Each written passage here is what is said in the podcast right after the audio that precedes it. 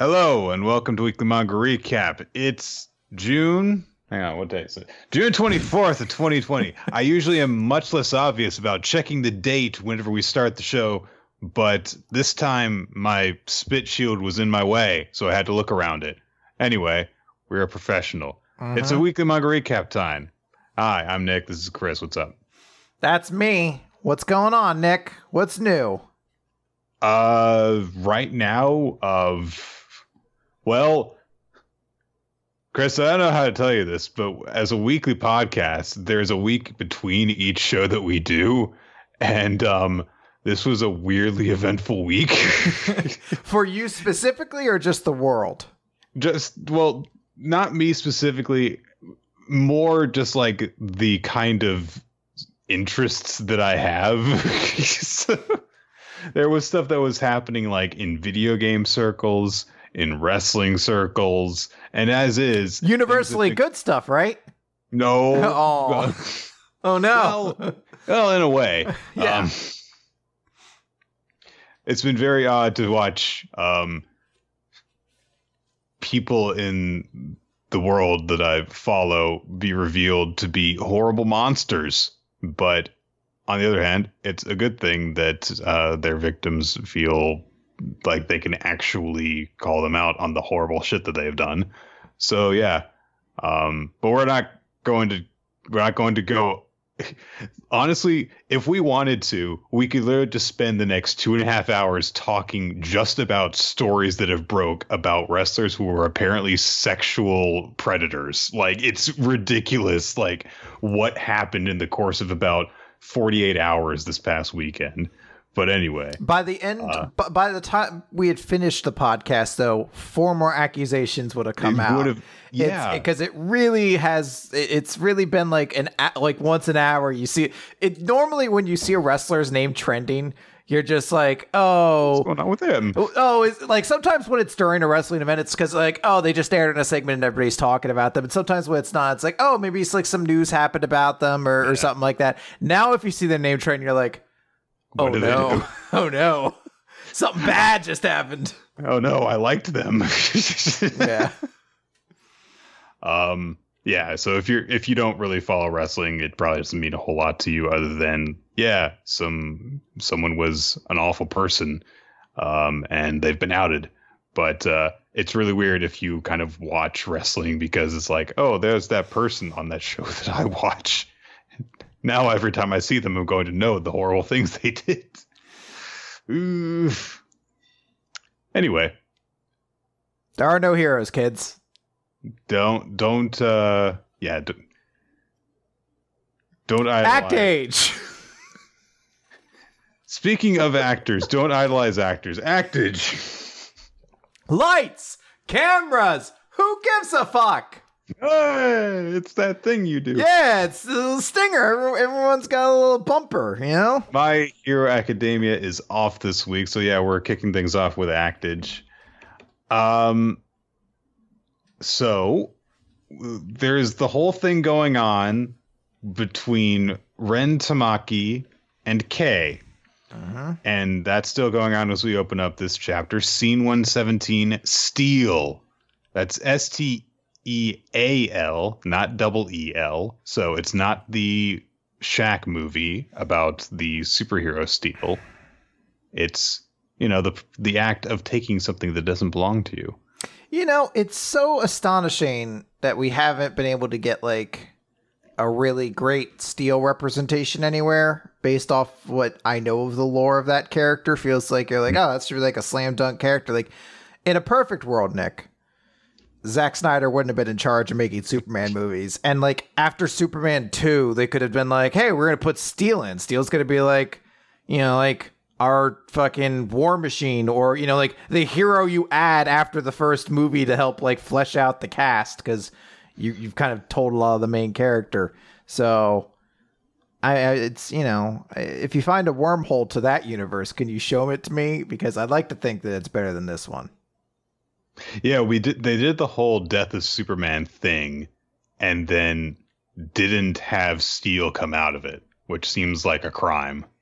like like a punishable offense. I, Like, I, I, if you asked me right now, if you put a gun to my head and told me like what movies are canon in the DCEU right now, I'd, or the DC CU, I I think, think it that is. that's it. DC Yeah. cinematic. Universe, yeah, something or- like that. I don't know. Uh, or no, I think it's DCEU. DCEU. Yeah, expand, extended universe or expanded, whatever it is. If you ask me right now what movies are canon, I have no idea.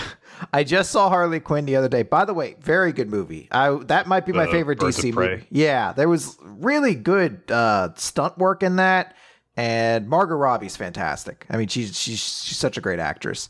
Um, but I, I, as I watched that movie, I was like, so is is the first Suicide Squad canon? What's gonna happen when the second one comes out? And a bunch of char like, cause she's in it too. Right. Is the Enchantress still? What happened? What happened to Killer Croc? Is he coming And back? And uh, Deadshot's gonna look different, I guess. Yeah. oh, you could just put him in the mask. No one will know. Ah. All right. Um, movies. So they're at Kei's home, and Kei's making breakfast for for uh, for her siblings and for Kuroyama and uh, Mizuki. Uh, that's the assistant's name. So I've learned. I've learned this. All right, I, I believe you. now. I, I, I definitely won't forget this again. she goes away for a few chapters, then comes back. Oh, I hope Like, I like. I hope she she shows up again later in this chapter. I hope you want to be like the assistant person, Uh, hang on. Uh, worker, body person. so Kei's still upset after the conversation that she had with uh, with Ren after the audition, and uh, so Kuroyama's asking her about like, hey, why are you in a bad mood? You passed the audition, right? And hey, you got the you got the role of the lead, but as a as a young girl, so that's good, right? And Kei's like, yeah, I get to play her as a young girl. And Kuroyama's like, oh yeah, Tamaki's involved. Yeah, okay. And Kei's like wanting to clearly address the whole like, hey, you had that whole you were working with Ren before, and she was acting like she was more important to you, and like we were supposed to be competing for you and stuff like that. But she doesn't say anything, but she clearly wants to bring it up. Um, but uh, Kuroyama kind of like out of the blue just starts talking about her, and then Kei starts going all tsundere about it, like, "Oh, I don't really care," you know, because she's a child, basically. Um, but uh, yeah, he talks about like, all right, so there's this going to be this you know big drama. Tamaki's got the lead role, and it seems like you know she was just a kid a little while ago. And Kei very passive aggressively is like, well, why don't you just make a movie with her instead of me? And Kuroyama's like, what are you talking about? Because it's a very weird thing to think, but this is a thought that has been inserted into her head after the conversation she had with Ren. And uh, so Kei, you know, says like, I get what you you know want me to do. You want me to use this project as a chance to kind of attach myself to Tamaki so that I can bolster my own fame. And Kuroyama says, No, we're not going to do that. You are going to steal the show from her. It's true that you're only going to be in the first few episodes of this show, but on the other hand, you get to show up before she does and you can actually win over the audience before she ever gets to be appear on screen. And then when she's acting then you can have influenced the audience to the point that they see you in her. So that's what you're going to what i want you to do. And kei reiterates all right i get it. So you want me to win over the audience in just the first few episodes. And she so she gets very optimistic after that. She sounds, oh, I like this idea. I like this idea of doing this, and she's immediately, you know, her switch is flipped, and she instead of being all pouty and and passive aggressive, she's like, yay, I'm going to, I'm gonna go get that bitch. So It's amusing. So this reminds me a lot of uh, the show Boardwalk Empire, uh, which is a show I used to talk about a lot. It starred Steve Buscemi. It's an amazing show for the first three seasons. I don't know if I can give it the super big recommendation after that, but the first three are great. Uh, but in season four, they start doing a flashback with Steve Buscemi. Uh, and they have to have someone who plays him when he's like 20 years old or so. And that's a much more difficult task than yeah, 20 year old Steve Buscemi. yeah, like Steve Buscemi is a very iconic face, is the most gentle way to say that. Uh, and it was very surprising. They found someone who captured him in an unworldly way. It was unnerving how great this actor is. I just had to look him up ahead of this because I was like, I wonder, I wonder if that guy got more work. And I'm like, that guy looks nothing like Steve Buscemi now. That is a credible acting performance. But it is worth noting, I've been trying to follow Steve Buscemi the rest of his career. I have not looked to see where this guy had ever gone. So I don't know what that says for this for Kei's chances here. Well, but um, Steve Buscemi showed up before that guy, Chris. That's true. Ah, That's so true. same thing. So. Well, this girl's a big. She's uh, Ren's a big actress right now. Well, yeah, but did Steve Buscemi? They did the flashback after his character had been had been introduced, while played by Steve Buscemi. Is my point. Yeah. All right. All right. All right. So it's it's it, so it's you know it's, it's so so yeah. So we're gonna see if the start of it. Okay. All right. Yeah. It's like if that actor had shown up first and then Steve Buscemi assumed that role. Yeah. Great show. Anyway. Okay, Boardwalk and Empire acted.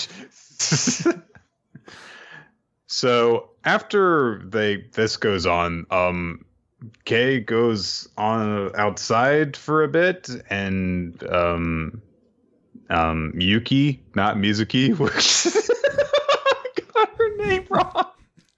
Yuki is her name, not Mizuki. What are you gonna do? Look.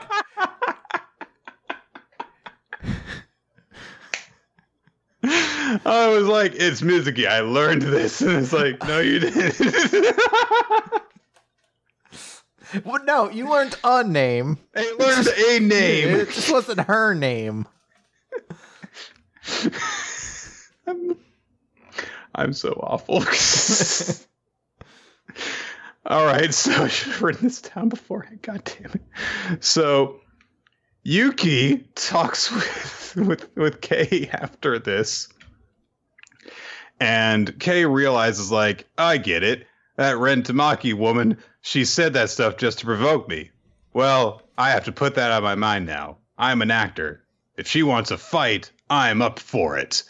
And Yuki's like, all right, fine. Um, so Kei says, um, I I'm going to need your help on this. So we're going to, you know, before the first rehearsal, do some recon on the enemy. And so we get a bit of basic info about Ren, just kind of a profile of who she is. It turns out she's like the most popular celebrity in all of Japan, Mhm. which seems like a detail that we could have been given last chapter, the chapter before. I don't know. So, because, like, I mean, she showed up at that audition and nobody went. Like, that's Ren Tamaki, the most popular woman in all of Japan. Number one celebrity. She is. Yeah, yeah, it's- the it- number one celebrity. It's like if I don't know who's the most popular person in the U.S. right now. I don't even know. Like, Hmm, this is a good question. Let's see how much our fingers on the pulse of the world. Who is the most popular in entertainment? Obviously, who's the most popular person? Because about three or four years ago, I would have said Robert Downey Jr. I would go out on a limb now. I'd say it might be Taylor Swift.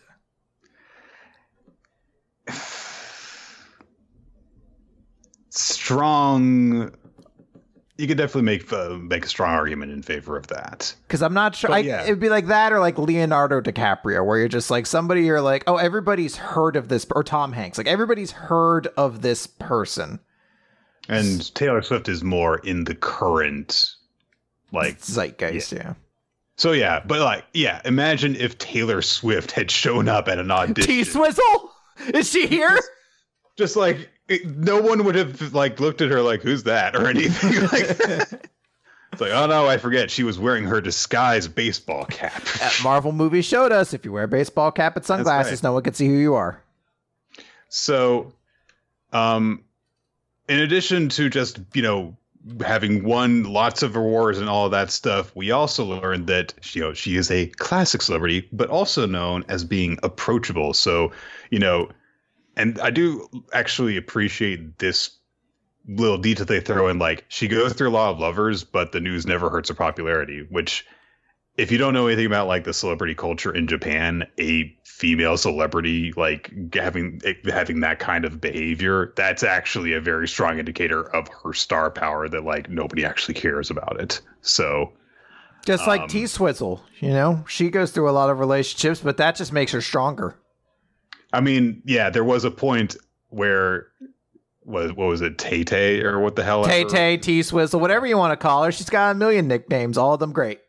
There was that phase where people were like, she always talks about the guys that she goes through. Now it's like nobody cares. So. and everyone's like, why does bad blood smell like shit? I hate it.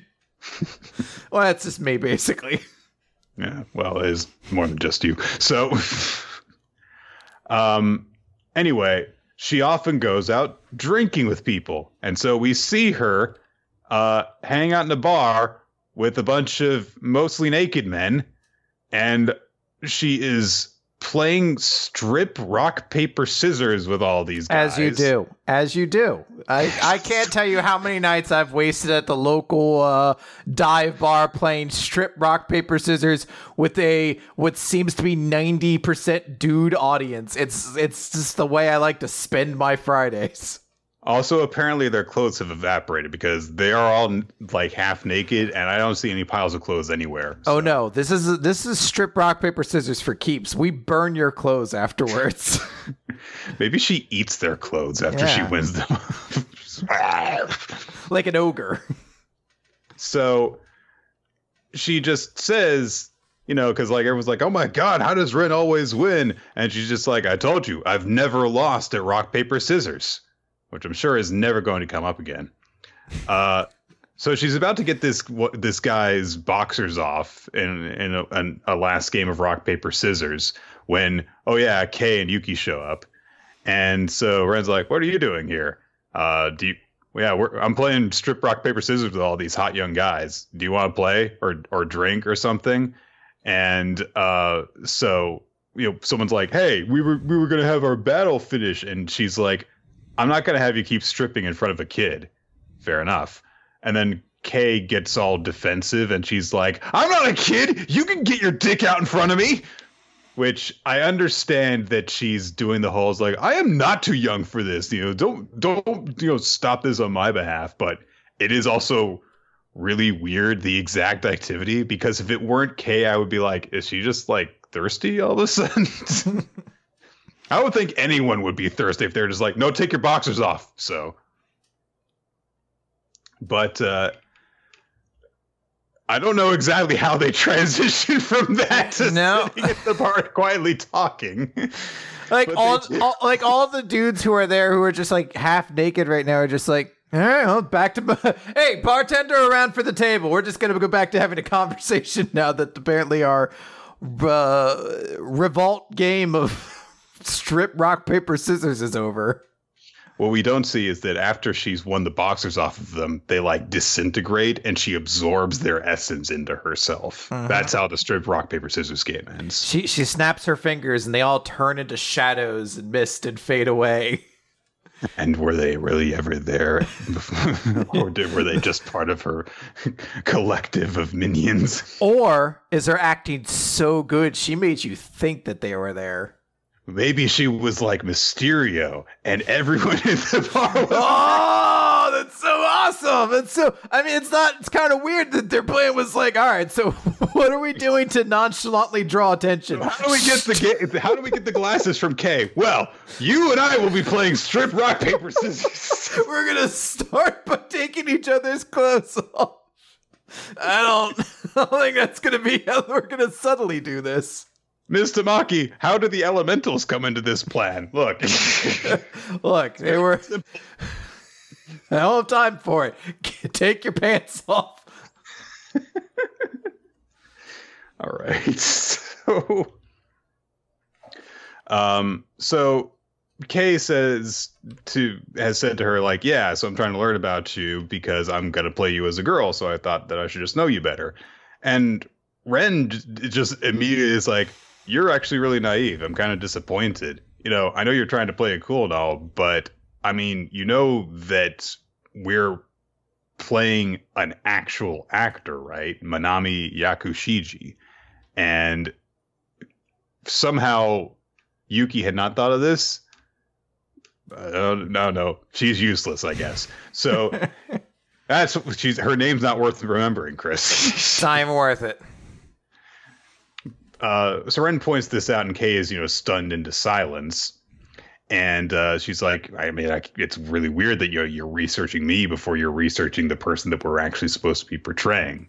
Uh, and then she's like, "Oh, I get it. Yeah, I really got into your skin the other day, didn't I? Yeah, you wouldn't normally have done this, but I got into your skin. Oh well, sorry about that. Anyway, oh, there's also a girl who's going to be playing her at age eight in the first episode, right? So I assume that you're going to meet with her too." And Kei's just really quiet. She's like, "Oh, are you not interested in the child actor who's going to appear in one episode? Oh, I get it. You'd normally never overlook such a thing. Sorry, I'm being mean again."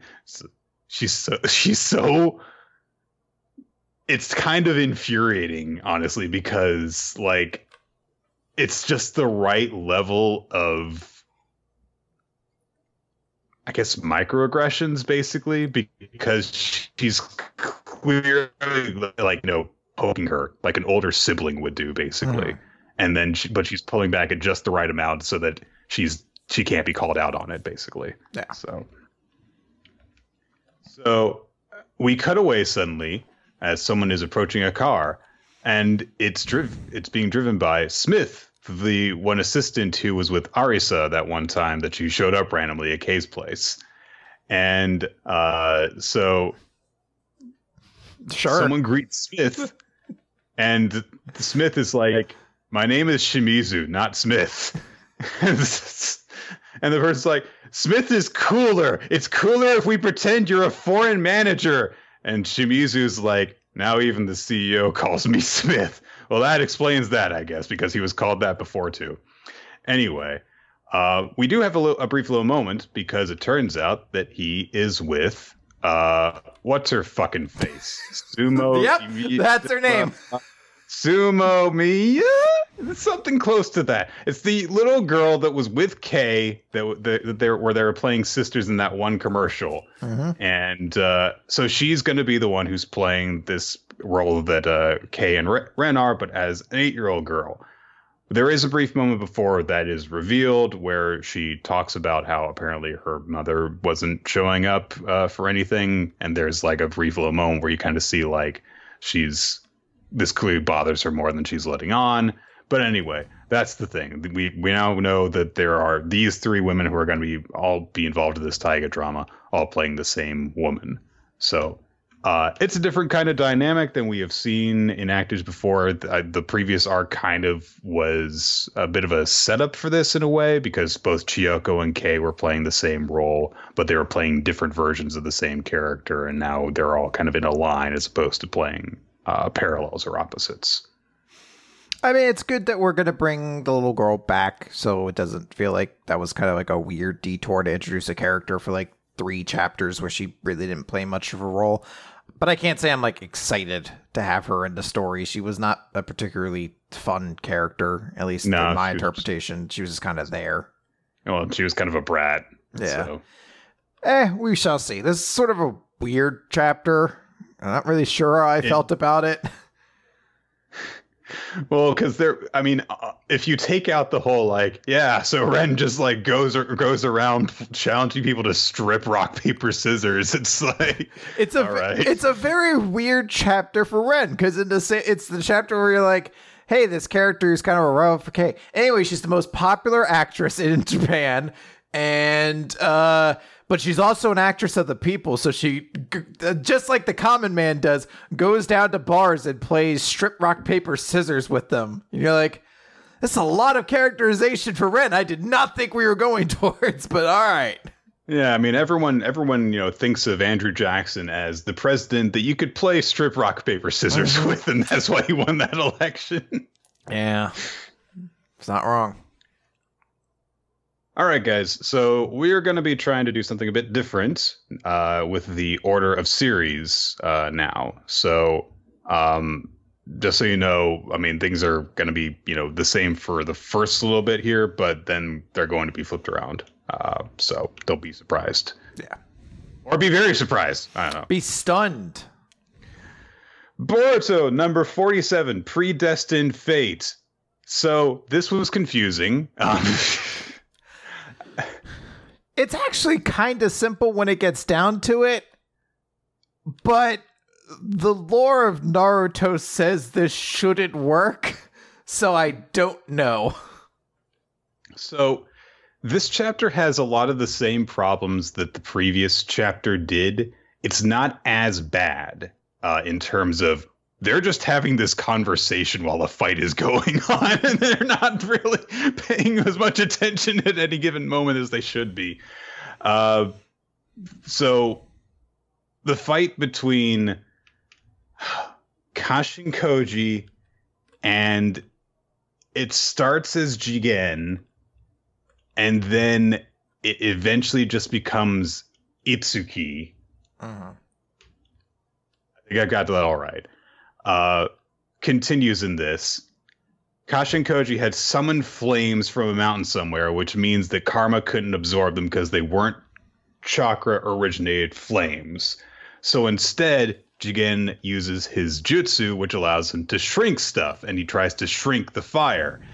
But he can't shrink all of it because he's low on energy from the previous fight that he was involved in. So he's running out of energy. And then he starts to burn the fuck to death.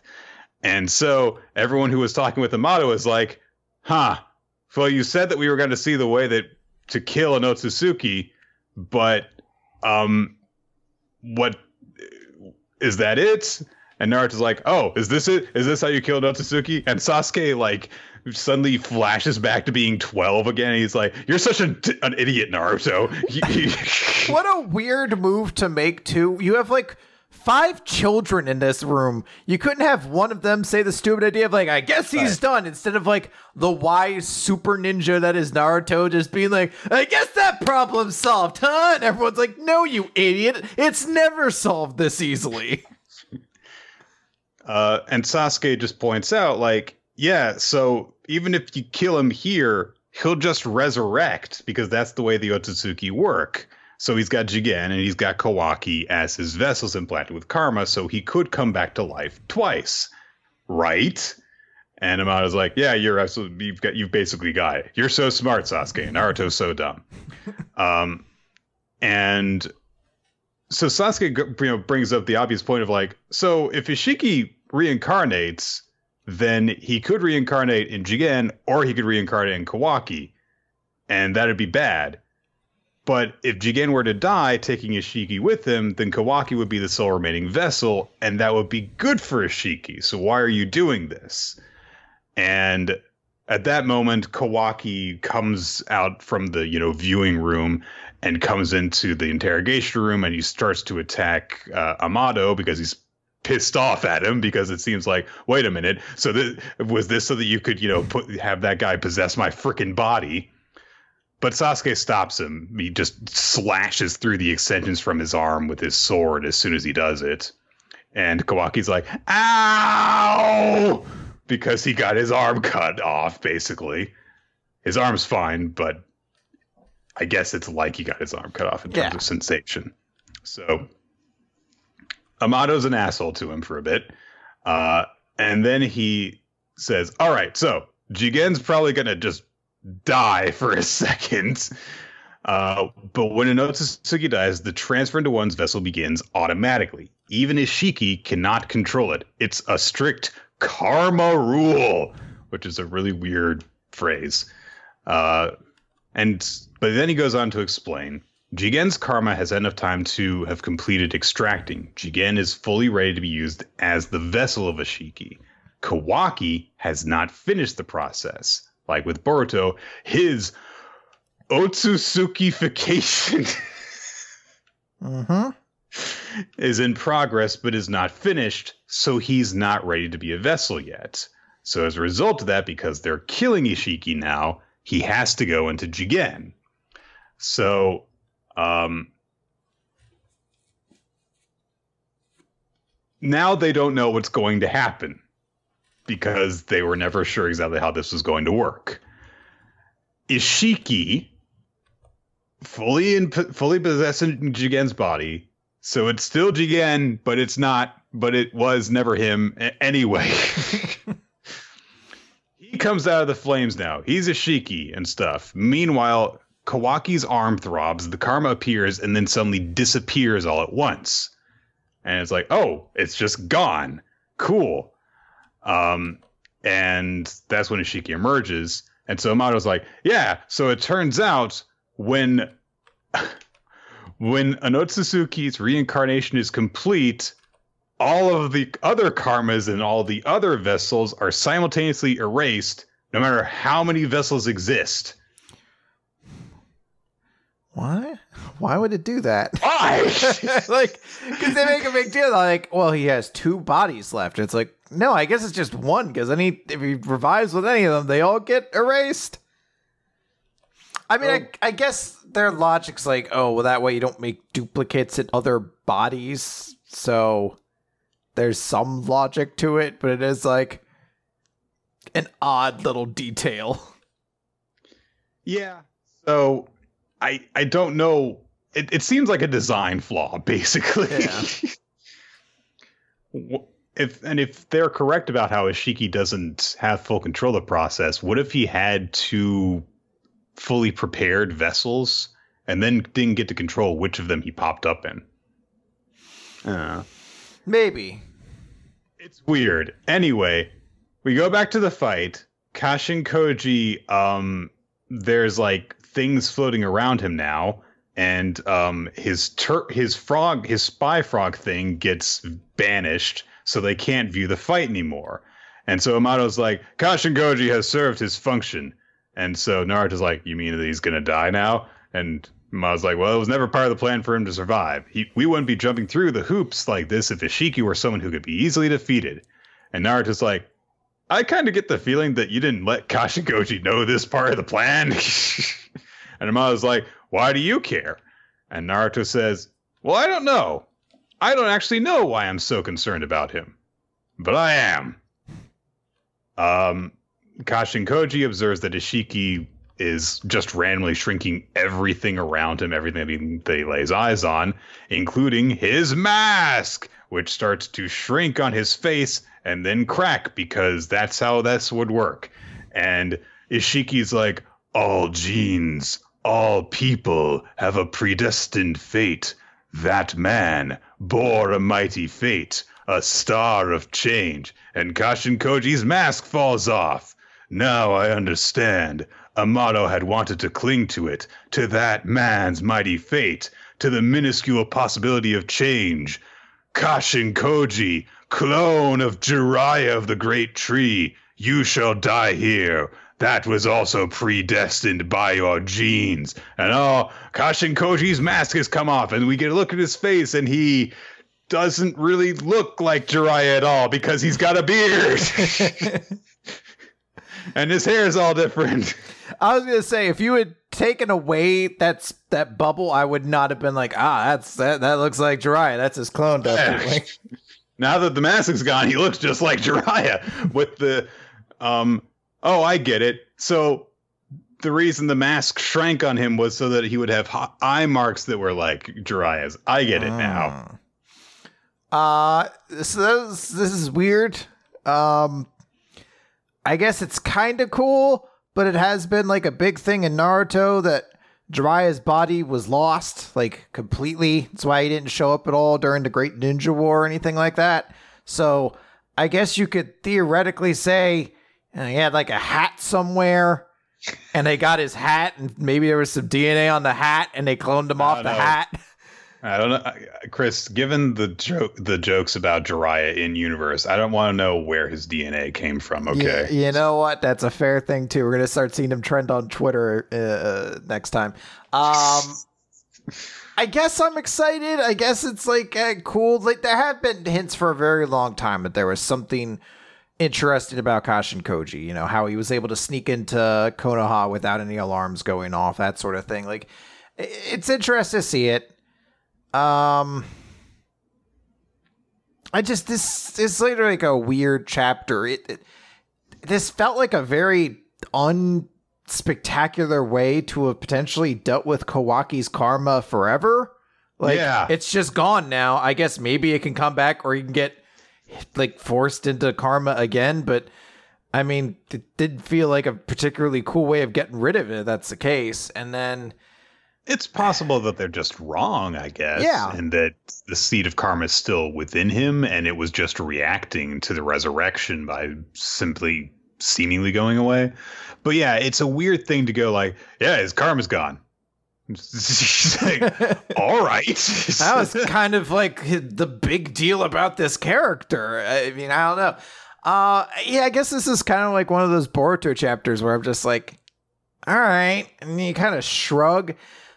I also I, I feel like I have an allergic reaction to stupid eyeball designs, and Ishiki has one of the dumbest in Nar- in Boruto. My So- eye looks like a mouth. Yeah, I, I, it's it's very very stupid. But hey, you know what? Maybe this will end up being really cool. Maybe next chapter Ishiki will say like, "Let me explain. This Otsutsuki eyeball is something that my cla- only my clan can have when we are very very upset about a family member dying." And then it turns us evil. I was a good guy before all this. All right. All right. So Jigen, who was never really Jigen, is now Ishiki proper, I guess. Anyway, hmm. moving on. Let's talk about Eden Zero, Nick. Chapter 99 The Pendant. So, Chris, you know something I never get sick of? that's that. Eden Zero's very poor explanations of its different timelines. Yep. Well, remember, as we established last week, Shiki used gravity to pull memories from the other timeline into this one. That is a canon thing that's happened. It's very relevant to this chapter in multiple locations. All right. So, Drakken Joe was defeated. Uh, and he stops being a monster thing because the monster parts got punched off of him. Uh, but now he's dying. So he starts shriveling up into an old man. And because life's getting drained out of him. Yeah. yeah, so because Weiss was here for a reason, he stands up, he takes his gun, and he's like, "Oh, he's the man who killed my me mom, me mom killed me mom. I'm gonna kill him." And, And Shiki's like, "Hey, Weiss, you're my friend, so don't kill Steel." yeah, so uh, he is like, "Hey, don't do it. He can't move. It would be cruel to shoot him in the face." I don't. All right, he has this whole thing, but he is also saying like, "Hey, could you really be friends with someone who took the life of someone you love?" And Shiki's like, "I don't know, might take some time, but if somebody reaches out, I think it's possible to be friends with anybody." And we literally see Drakken Joe is like reaching out, like, uh, uh. Has a moment of hesitation. And then Drakken Joe just like fucking like he he just got too excited. He pops all too early. He's like, "Give me your life. I want your life." Shit. Wise is like, "Ah!" So he's gonna As shoot him. weird as as weird as Shiki's whole thing is, and as eye rolling as his constant friendship shtick is, this was actually legit the best part of the chapter. That he's like, "Oh my god, he's reaching out." He's like, "Let me have your life." give, give me, give me, give me, give me. Uh, Wise shoots the ground next to Drakken Joe. He can't kill him. And uh, Drakken Joe's eyes dilate, like go to the opposite sides of the screen, and his hand reach out. And he's like, like he's a crazy old dithering man at this point. Uh, but Weiss asks, he throws the gun. He's like, "Oh, what can I kill him? What can I do?" It?" And Sabir says, "It's because you know how precious life really is." So uh, there's a big celebration. Amira's like, "Wow, they took this guy down." A bunch of characters introduce themselves to each other. Doesn't matter. Shiki has a moment where he remembers the other world where he died and how Rebecca was crying about him. So she's like, What's wrong? And he says, I'll never make my friends cry again, ever. By dying. And Fairy Tail or Eden Zero does. So I want to just note something. Hiro's really, really bad at this part. Like, what part? ends like the the the happy everybody's like really satisfied that this thing is has come to a conclusion ending because Like, there should be like a big two-page spread where the sun rises while everyone's gathering together again, kind of thing. No, it's just so Shiki does his thing. I'll never make my friends cry again. And then we cut to all the characters saying something, except a lot of them are very pointless. And then Rebecca just turns her head slightly and her eyes soften and she says, We did it. We won. And it's so lifeless and boring. That's the conclusion of this arc, by the way. Like, everything else in this chapter is the fallout of it. It's like, that's a terrible note to leave like this arc off on. But hey, whatever. Uh, Shiki grabbed memories from the other timeline using gravity. Yeah, so was I mean, because like Rebecca was the would have been the most invested in this whole thing because she legit saw the worst timeline where all of her friends were captured and some were murdered. yeah. And yeah, she doesn't seem all that relieved. Honestly, she's like, "Yep, we I, did it." I feel like if I go back through Hiro's works, this is a relatively common thing where the female lead will soften their eyes and say, "Wow, what a great job, everybody!" And it feels like they, they it's a well that Hiro goes back to a lot, and it it never leaves a, a mark. So I don't know. Anyways, back on the Eden Zero, they they just talk about some of the fallout. Drakken Joe was actually taken into custody, so potentially can show up again later as a friend. Who knows? Um, Amira took him into custody, so she's probably going to get a very big promotion. They talk about how uh, the boreal, the Belial Gore is going to continue to operate and everything like that. There's a whole bunch of stuff about Sabir. It doesn't really matter. Anyway, the big point Sabir gives Wise his pendant back, and Wise is like, You stole it from me. Uh, and Sabir's like, No, you gave it to me. Someone in the gang took it, and I tried to give it back to you, but you said you wouldn't take it because it was a reminder of when you didn't trust a friend. So you wanted me to take it until a day came where you could finally forgive yourself. And basically, that's what happens. Uh, Sabir kind of notes, like, hey, it was really actually kind of lonely after you left. So I was jealous of your new life, and I'm proud to call you my friend. So they have a little touching moment there, and then Wise gets his pendant. And he's on the ship on Eden Zero and says, he's just staring at it as he thinks back to, but you've been blessed with some good friends. I get the impression that this is like a timeline divergence. So, I- Well, this is uh, this is the Weiss. This is a Sabir from old Weiss's timeline, right. But this is something that the two of them sure would have shared a commonality for. So, in that way, it's basically the same thing. Um, sorry, uh, there's a bunch of stupid shit. Uh, Jin's on the ship. Who cares? Uh, basically, the end of the So's, chapter. so's Lobelia. Yeah. So the end of the chapter is everyone basically saying like, "Wow, it really everybody came together. It was great, great teamwork. We all played our part." And then Rebecca's like, "You say we all did, but Connor didn't really do anything. I'm amazed he didn't turn up in all this." And I was like, "Yeah, I guess it's kind of weird." Uh, but then Pino and Happy are like, I'm sorry, who's who's Connor?" They're like, "You know, the captain, the guy who says, call me captain, please." And Shiki says, "I don't know who you're talking about." What? Bum bum bum bum bum bum. Yeah, I mean, it's actually uh, interesting little interesting. twist. I mean, obviously, it's an it's an alternate ti timeline, obviously, but I mean, yeah, he had shown up like right before they set off for the planet, but then when Rebecca sh- uh, woke up, he had already been on the ship Mm-hmm. um, at that point. So it's And- a, it's And we did see him, albeit very briefly. We did see him during that other timeline. He does get like stopped by the other the the members of the I don't know whatever the fucking group was before the Element Four. When they revive on the ship, they do like hold him up at gunpoint at one point. So it's interesting, and uh, he was, you know, this kind of mysterious figure uh, being hinted at. So I do appreciate the actually building the intrigue. Um, Eden Zero is good for doing that occasionally. It just seems to never properly follow through on the intrigue it builds up.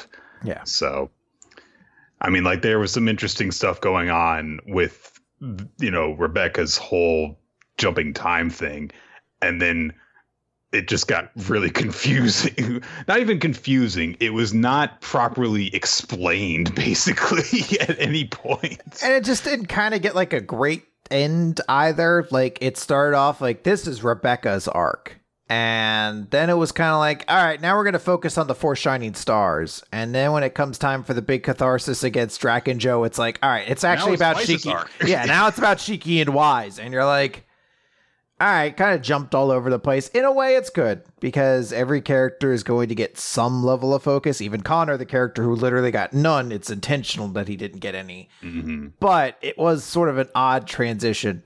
I mean, Eden's, it's weird because Eden Zero literally is not even a hundred chapters old, and we've already had like four major arcs. But I, I no, mean, what anime? yeah, I was like, but I mean, it, it's interesting, I guess, to see maybe when we get towards the end of Eden Zero how this arc fares in comparison to everything else. We'll It had some pretty crazy moments in it. The big takeaway from this chapter: Weiss spells his name W I S E as opposed to the word for white. Weiss. So, Yeah. So I guess I don't know. Maybe we've been saying it wrong and it's been translated wrong. Who knows? Um. So this is one of the points that we were talking about before, where that we we've had some changes in the lineup. So, uh, in the interest of flow, we're moving something closer towards the start of this uh this recap, Nick. Yep. So let's get going on Chainsaw Man. Chapter 74 What the Waves Say. So, nothing important happened in this chapter. Nope. anyways. All right, let's start talking about ninja boobs. Oh, god damn it. yeah, you had to sit there like, oh, the longer we talk about Chainsaw Man, that means the less, the longer we delay Ayakashi Triangle. Maybe if we can get Ayakashi Triangle to make a deal with the devil. And so Aki has gone to see the angel devil in the uh, in the hospital where he's still recovering from, you know, not having arms. Uh, and he tells him what the future devil had told him about. So the angel that was like, "All right, well, what do you want me to do about it? Are you asking me to stop it from happening when I don't have hands?" That's gonna be like his excuse for not doing anything from now until the end of time. It's like, "Oh, what do you want me to do about it? I don't have any hands." Could you stand lookout? What me with no hands? He's like, yeah, that that's still fine. You could you could look out for things without hands. Fuck you. Fuck you. Hey, can you give me some input? What you, which which tie do you think goes with this outfit better, red or blue? What you want me to make that decision without hands? oh, I'm sorry. Something I could only tie. I couldn't tie a tie without hands, so I don't really have an opinion on ties anymore. I'm like, all right, well, whatever. So, so Aki is actually here to talk with the Angel Devil about what will happen after his death, and he's like, "So, uh, listen, you know, a public safety devil hunter who's lost both arms, you're going to be pushed into retirement. But as a devil, you might be put down. If that comes, give them this envelope. It can't hurt to try." And the Angel Devil's like, "How am I supposed to give it to them without hands?" but he's actually like, "Well, what what is it?" And Aki explains, "Well, this is a letter of recommendation. It's from me and it's from Kishibe. And it, you know, with this, you know, you might be able to stay alive if you make a contract with public safety. You know, like the Fox does, and like the Future Devil does." And uh, the Angel Devil kind of gets kind of sarcastic for a bit, and uh, he says, "Like, you know, my nurse tells me that you're like the number one devil hunter among the public safety, but you're much different from what the rumors say." And so Aki doesn't really say anything in response to that. He just says, I'm going to go see the gun devil tomorrow. I might never see you again. Bye. Jesus. I mean, I think that that's. I think that I'm awkward at goodbyes sometimes, but man, Aki, you're really awkward. At. I might go die now. Bye. Goodbye forever. But the angel devil uh, decides that he wants to come with. Uh, he's, you know, he says, "Look, the humans my power killed and turned into weapons show up in my dreams sometimes, and they blame me for doing it. So if I just let you die, I have a feeling you're gonna haunt me too. So I'm gonna try and help you to stay alive."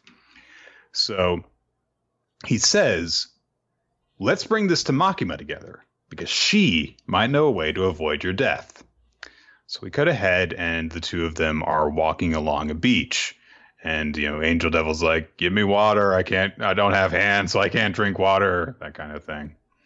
Uh, and Akiwa wonders aloud, like, "What the hell is Makima doing over here?"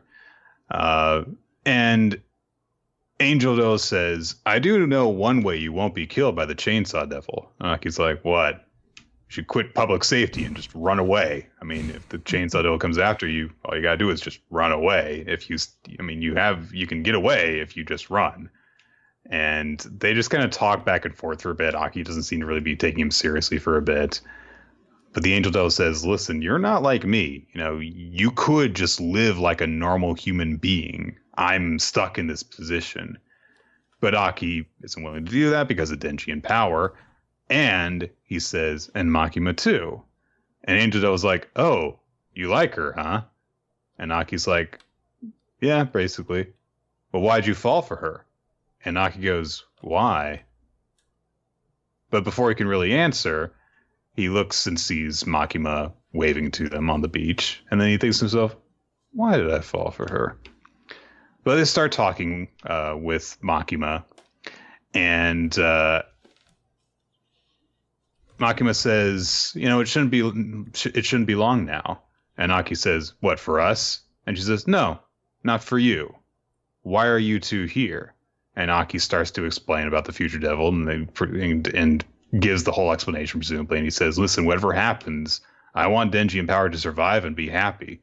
Look, my brother's death was my fault, and I want the strength to change things this time. I'll make a contract with any devil, any contract. So please help me." And he's even tearing up about because this means so much to him.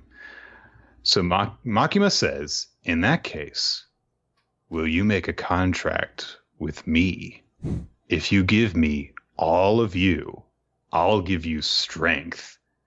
And Aki's, of course, like, what are you talking about?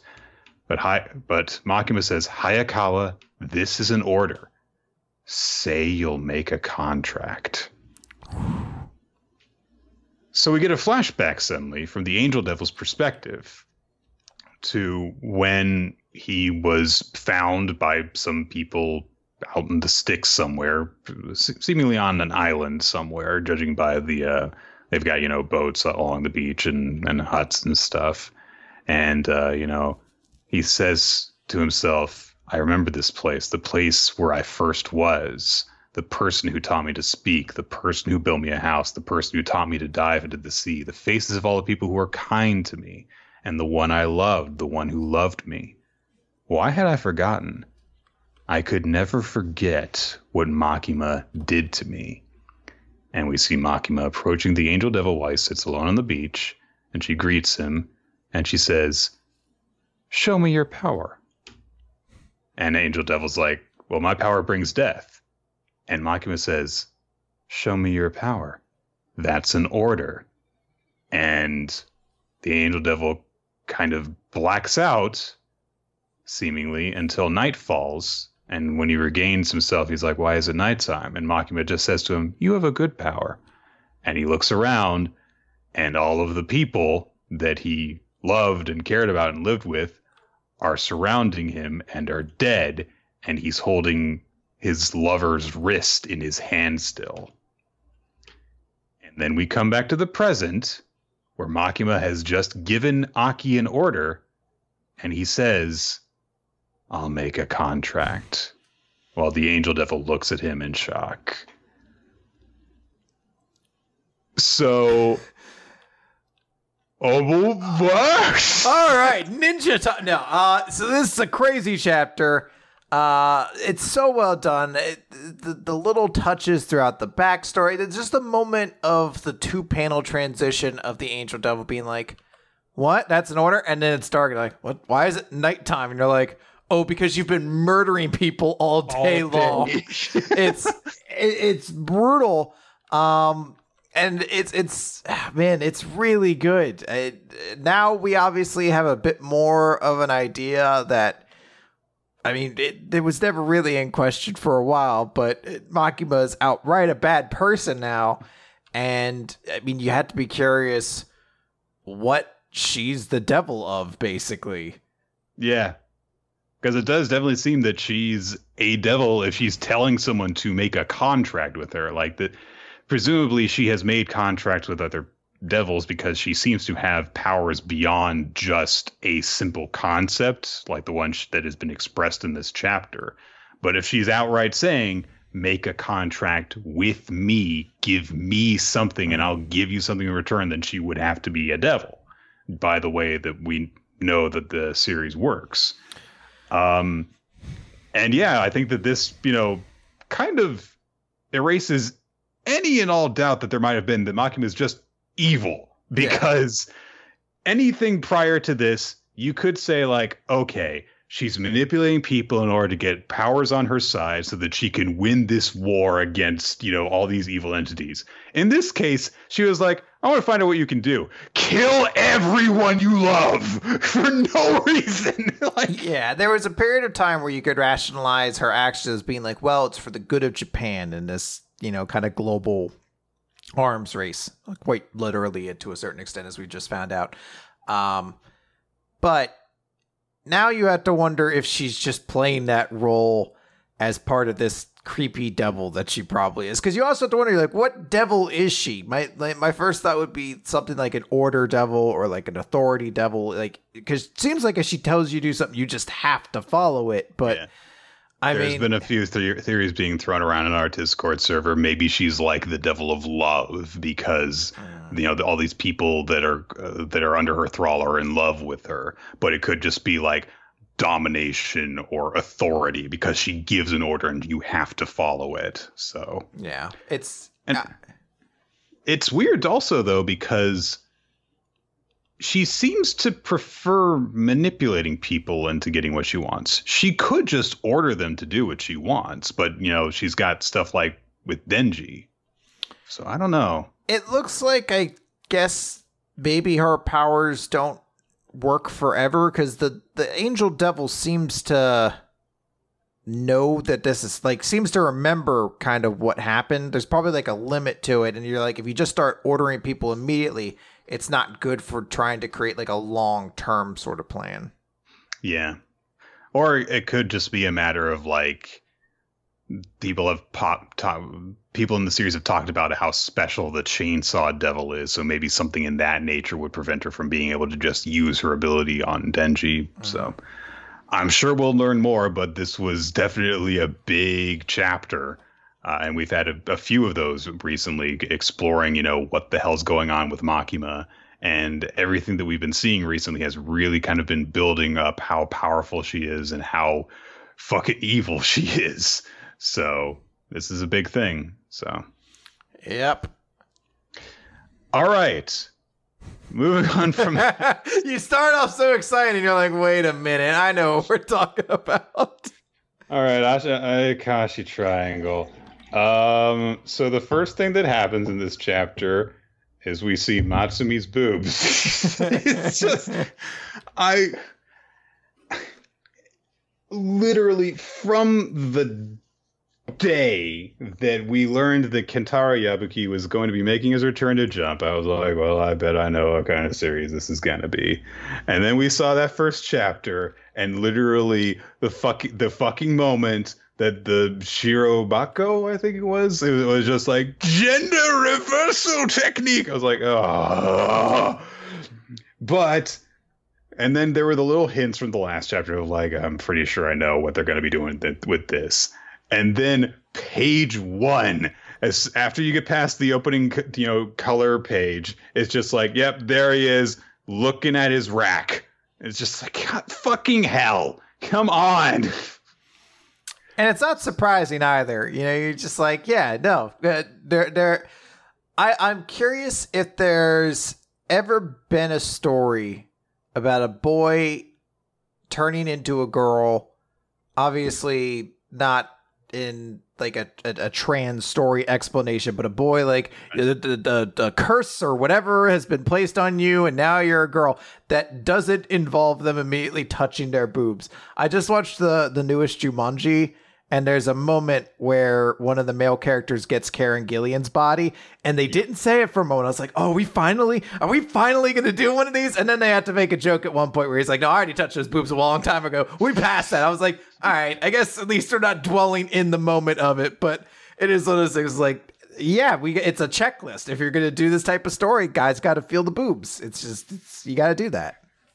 So we get a bit of a recap of what, what the fuck happened last time And uh, Matsuri says to uh, Suzu, like, oh, I've got to, you know, keep a close eye on you because, you know, we have to be vigilant against all Ayakashi. So I'm going to be your bodyguard, basically. I'm going to, you know, keep, keep a close eye on you, basically.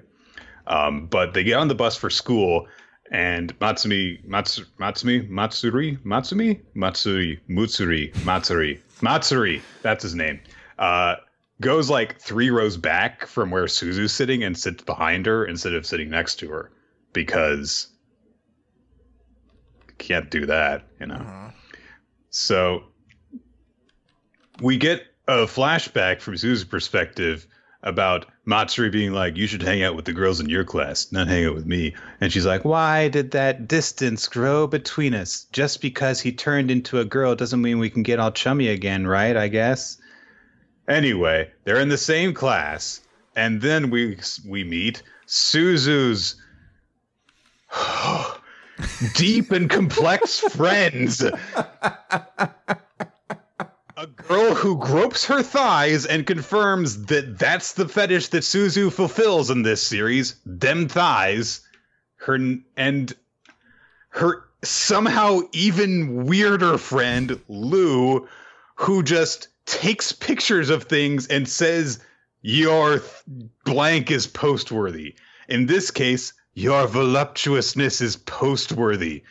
This is how Gen Z talks, right, guys? So, anyway, Matsuri detects the presence of an Ayakashi nearby, goes and finds Shirogane hanging around the school somewhere, and and Shirogane is like, "Yeah, I'm stuck in this Master Korin form for a bit because my power was sealed. So, uh, yeah, uh, give me the scroll back so I can take back my normal form."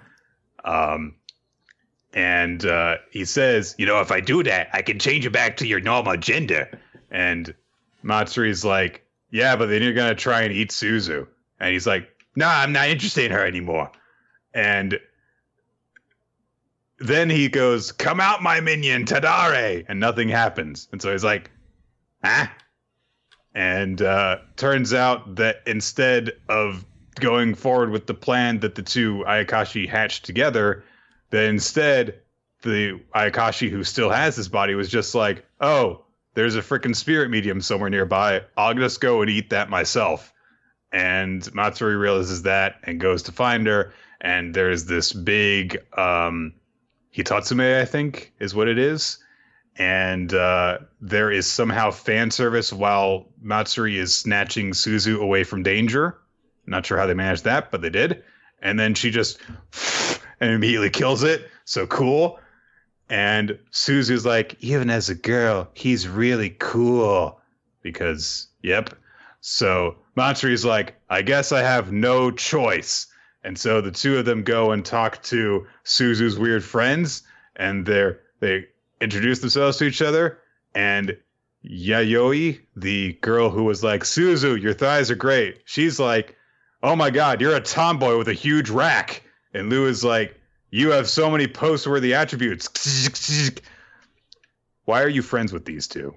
Like, seriously. so then Suzu's like, Is this okay? Matsuri is a guy, but this isn't all that bad. And then they take the bus home from school, but this time they're sitting together. And Matsuri is like, Aren't we sitting too close? And Suzu's like, It's not weird for girlfriends to sit like this. And then we see Shirogane's balls. But not butthole. No, it's an odd choice. I, you know, bravery is a thing that is often neglected in manga. Sometimes the cowardice of what you don't do speaks far more than anything else. Uh, look, so not good. Uh, it's kind of what we expect. I I still think the action's pretty decent.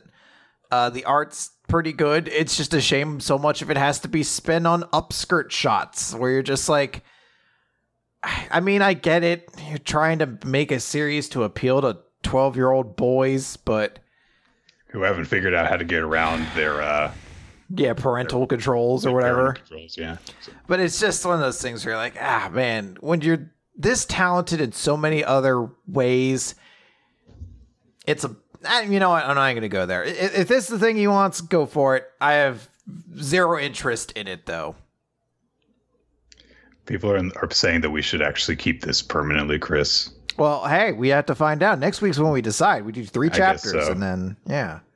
Well, the thing the thing that worries me is that I feel like this is going to stick around because it may be stupid smut, but it's well drawn stupid smut, which means that 12 year old boys are going to love it, which means that they're going to respond positively, which means it's going to stick around. And we're running out of series there in the recap, Chris. They're going away, and we need to fill the gap somehow. And I'm worried, Chris. So here's the thing. Here's the thing, though. No one knows what the fuck's about to happen because everything that was easily predictable before is suddenly a lot less clear. So Bone Collection did really well in the rankings this past week. Uh, like in comparison to everything else. Uh, Actage has been like up and down, you know. This week it was like number two or something like that. It, no one really knows. So who knows? You know, maybe it sticks around or it gets canceled. It's very hard to tell. I don't need it to stay around for long, Nick. I just needed to stay around until the first week of October, and then it can be gone. Don't you mean booyaka? Akabuyashi triangle. no, are you try boo angle? Trying to actually think of the title for it, maybe somehow combine it with Bone Collection instead. So I don't know. Did you say Bone, Co- Bone Collection is ready? This title page is the most garbage piece of artwork I've seen in years. You remember the first? It looks so bad. You remember the first time you saw the artwork for like the Squirrel Girl comic series? You're like, hold on, someone got paid for this. like it's, you're like, I guess some of us really love this because otherwise, whoo. It looks so ugly. God. Chapter eight. I want to be an exorcist. Ah, so they're talking with uh B- Bei Chan was that Bei Chan? Yes, that's what they call uh, the drunk demon guy after they have defeated him. And he actually gives his backstory, and he explains that he's wearing the luchador mask because he has the most hideous face in all the yokai world. If I tried to approach anyone, they would run away. So I became a recluse living in a cave. That way I wouldn't have to see anyone, and only Pyra would come over and drink with me, and that made me happy. But then you went to the human world, and that's when the great Tengu came to me. And the great Tengu said, Would you like to become human and go to the human world? He made a deal with Makima, Chris. So Oh no! So um, he's not fully human still, but he has a human appearance similar to Pyra now. And so he got, but but he got afraid because he thought he was still hideous, so he became a recluse again. And of course, he had to drink alcohol because that's how the Shuten Doji works. Uh, but I didn't want to go outside because you know then people would be afraid of how hideous I was. But then these kids showed up, and the kids suddenly come storming in, and they start beating up Kazami because they're like, "You leave Bei-chan alone," and all that stuff. Um, and uh, Reno is with them, and she's useless because she's Reno. So, uh, the Shuten says, uh, or rather, the kids say that you know when Bei-chan was about to die, he protected us when we were trying to run away and there was this whole thing about like I guess like some dad was abusing all three kids. I don't know. Uh, whenever the parents would come back, he'd use the Earth Oni to protect them. So he's a yokai who protects humans, and that's and Bei-chan's like, and that's when they saw my face. I'd been called ugly in the yokai world, but the kids said I looked cool and brought me alcohol. How? you know, kids just get alcohol and they gave it to the monster there's literally just there's a single panel here where they say I had been called ugly in the yokai world, but these kids said I looked cool and brought me alcohol. We became friends and would play games. I was so happy. There are about two or three panels missing from this explanation to explain how they got alcohol for this guy. So, you know what? Maybe there's an easy way. They come from very abusive households. Maybe they're just taking booze from their parents. Maybe their parents are abusive drunks. I guess. I guess it's better if they go if they give it to him instead. Nick, the fact that they're trying to be protected from abusive parents is a very important detail to this chapter that definitely isn't forgotten about by the end. No. So Kazami hears this story and he gets emotional and cries question mark. There's some sort of fluid coming out of his face. I'm not sure if it's water. This is the ugliest piece of artwork I've seen since the title page. Oh no, uh, Slimer's escaping from his face. This was a Ghostbusters crossover. the demon is coming out of his body. oh, yeah. So, um, Pyra brings up like, you know, you say you look scary, but I've never actually seen your face before. So let me take your mask off, and she just rips it off his body. And oh my god, he's beautiful? Question mark. So they're like, he's so handsome? Question mark. And you know, basically, Beichan's like, no, handsome looks like this, and he summons an Earth Oni thing, and and so they're like, oh, gotcha. I guess that beauty is in the eye of the beholder. And then Beichan's like, yeah, Pyra, you're really ugly, but you're always optimistic, and I respect you for that. So it's like, all right, that's actually a little bit funny that, you know, this girl who is considered to be hot enough for Kazami to drop everything in order to help out. Um, he thinks she's ugly, but they're still friends. That's a little cute. Mm-hmm. So Kazami is like, it's okay, Beichan, you'll be popular in the human world. If the yokai world's not working out for you, you can do a lot over here. And Pyra's like, yeah, you can stay in my castle. But then Akifuyu, or Abe, uh, she says, yeah, that's not going to happen. Uh, yokai and humans can't be together because yokai are evil. The law says we have to exterminate them on sight, and that's why exorcists exist his punishment is death. This is the only way. And she summons her muscle form and holds a bladed arm to uh, up to uh, Beichan, and she starts to strike. But Kazami rushes in and grabs the blade with both hands in order to stop it, and he, you know, his blood goes all over the blade. And Kazami says, "Even an exorcist can tell if someone is good or bad. Yokai are here for a reason. Anyone can blindly kill. I don't think that's an exorcist's job." So Akifuyu's like, so that's your answer. Okay. And she kind of comes out of the muscle form and like pats him on the head, and she's like, "Yeah, I won't. I won't kill him. I I I needed to ask about the Great Tengu, and I wanted to give it, and, and I wanted to test Kazami. So, hmm. um, so she says Shutendoji though is going to need to go back to the yokai world because other exorcists are going to come after you if you stay here. So that settles that. Yep. And then, and then Kazami's like, let's play dodgeball. and we had a lot of fun and kept playing until dawn. Reno was really competitive for some reason. After a morning full of goodbyes, Beichan went home. We sent him off with tears in our eyes. And, and Beichan's like, thanks for playing with the kids, Kazami. And thus, the challenging assignment ended. And then the kids are gone. Presumably, um, the kids go back to their abusive households. I don't they don't follow up on that. That's a really big detail to not mention.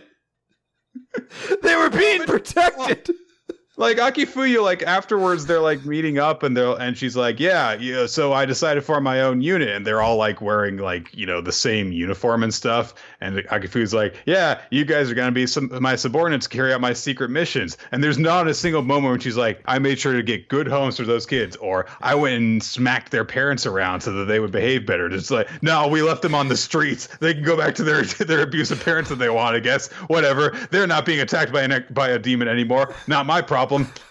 like it really, it was like, yeah, those parents wanted to whoop those kids' asses so bad, only monsters chased them away from doing it. And it sounds like maybe it took more than one time for that to happen. And then they were just like, and the monster has to go away now. And it's like, uh, all right, well, what? Oh, good luck, kids. This is the real world you're living in. They're like, what are you guys going to do for us now? They're like, that's not our department. If it's not fighting monsters, exorcists are worthless. Goodbye. We're just we're just psychopaths who like to kill sentient beings, man. I don't know what to tell you. There's no serve and protect in our in our slogan. It's so weird. It's it's actually a decent chapter until the point where they're like, you can't introduce that they have abusive parents and then not address what happens to the kids afterwards. Like he did this whole thing about Kazami being like, no, I, I want him to have fun. I want him to be popular. I, I want to support this yokai. Uh, and and we're gonna have this whole thing. We're gonna play with everybody. We're gonna give you a tearful. We're gonna let you say goodbye to all your friends at this great moment, and th- really let humans and yokai live together in harmony like they always should be. And then at the end, he's just like, "Hey, good luck to you kids." Bye. and that's all. Like ruffles their hair, and he's like, "Stay frosty, kiddos." There's a panel where he's talking to Beichan as he's going back to the yokai world, where he, you know, is just like, believe in yourself. And I just imagine like he does that when they're saying goodbye to the kids. They're like, but our parents are gonna beat us. believe in yourself. That's all you need.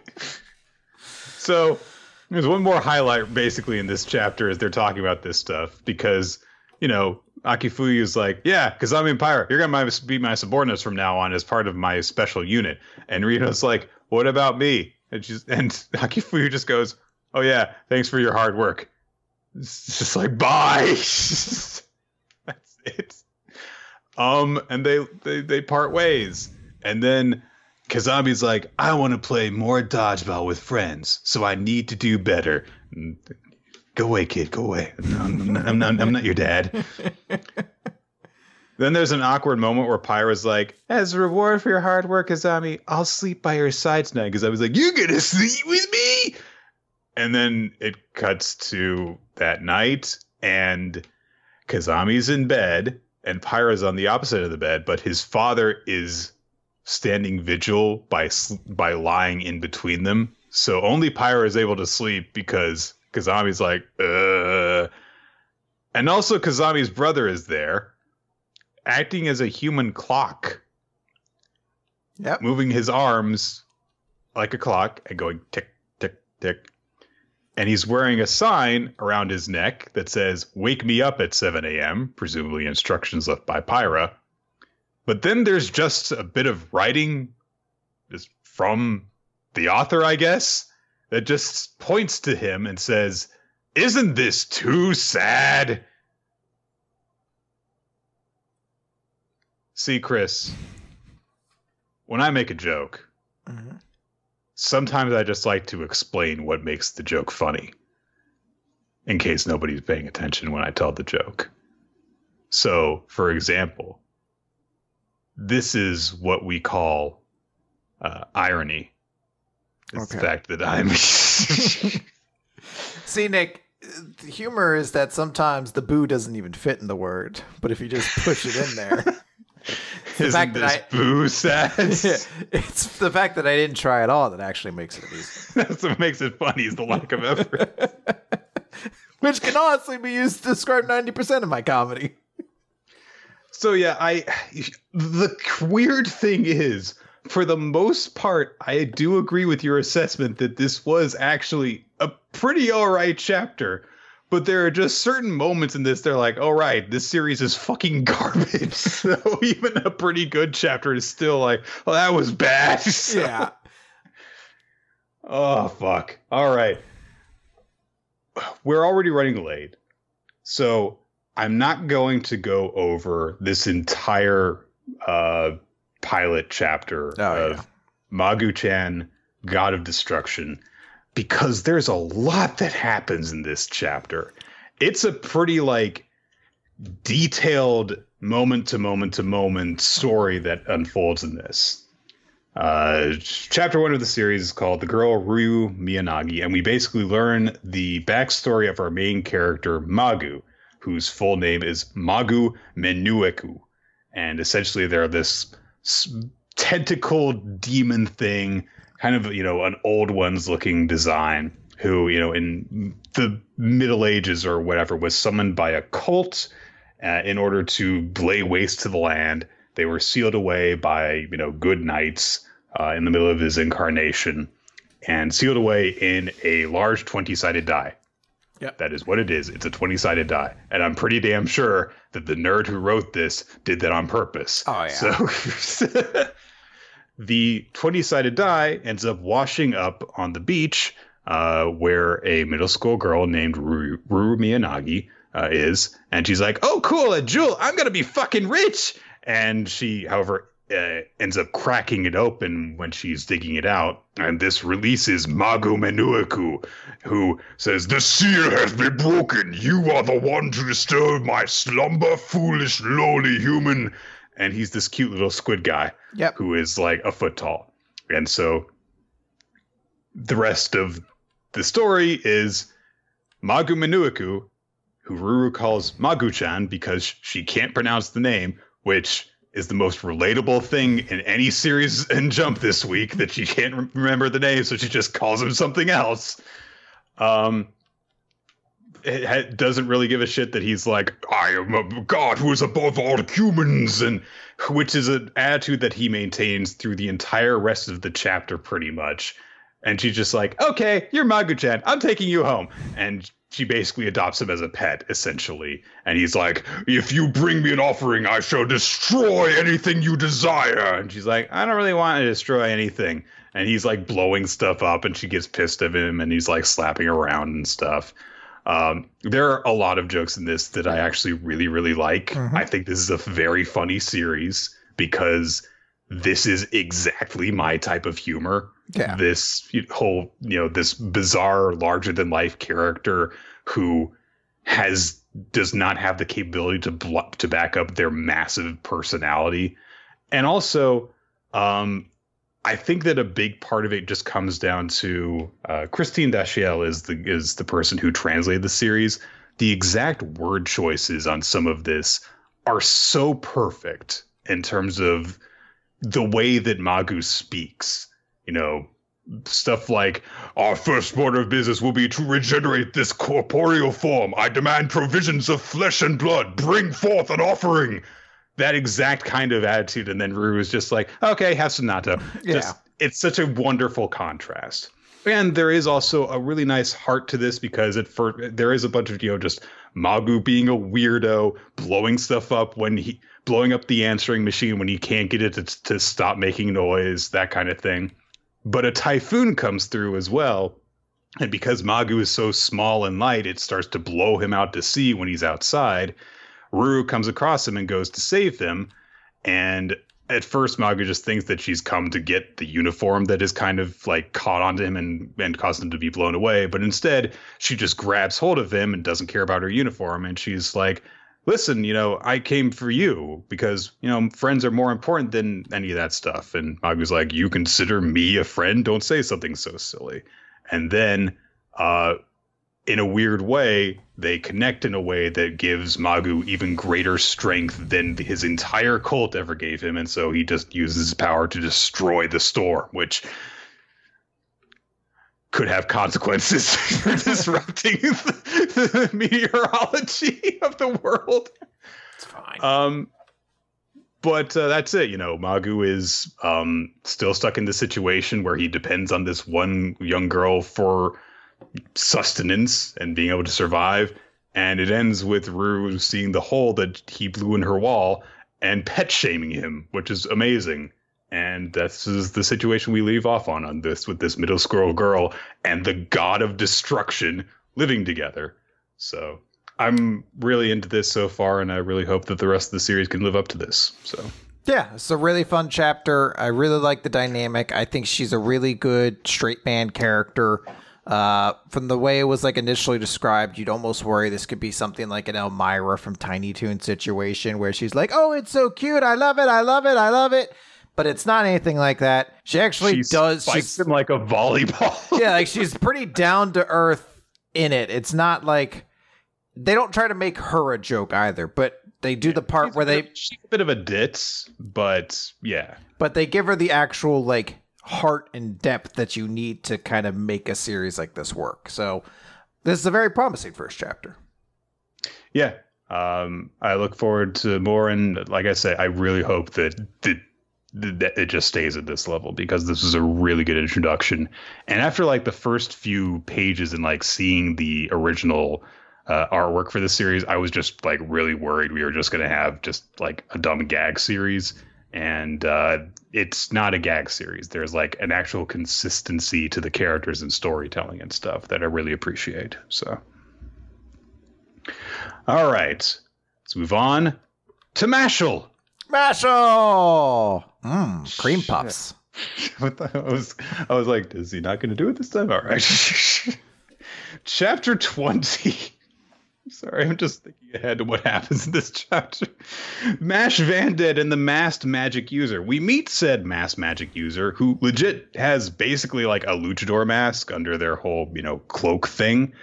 And they are confronting the gold coin uh, winner of Orchidorm, who is like, I am the magma master of Orchidorm, Rhodes Ames.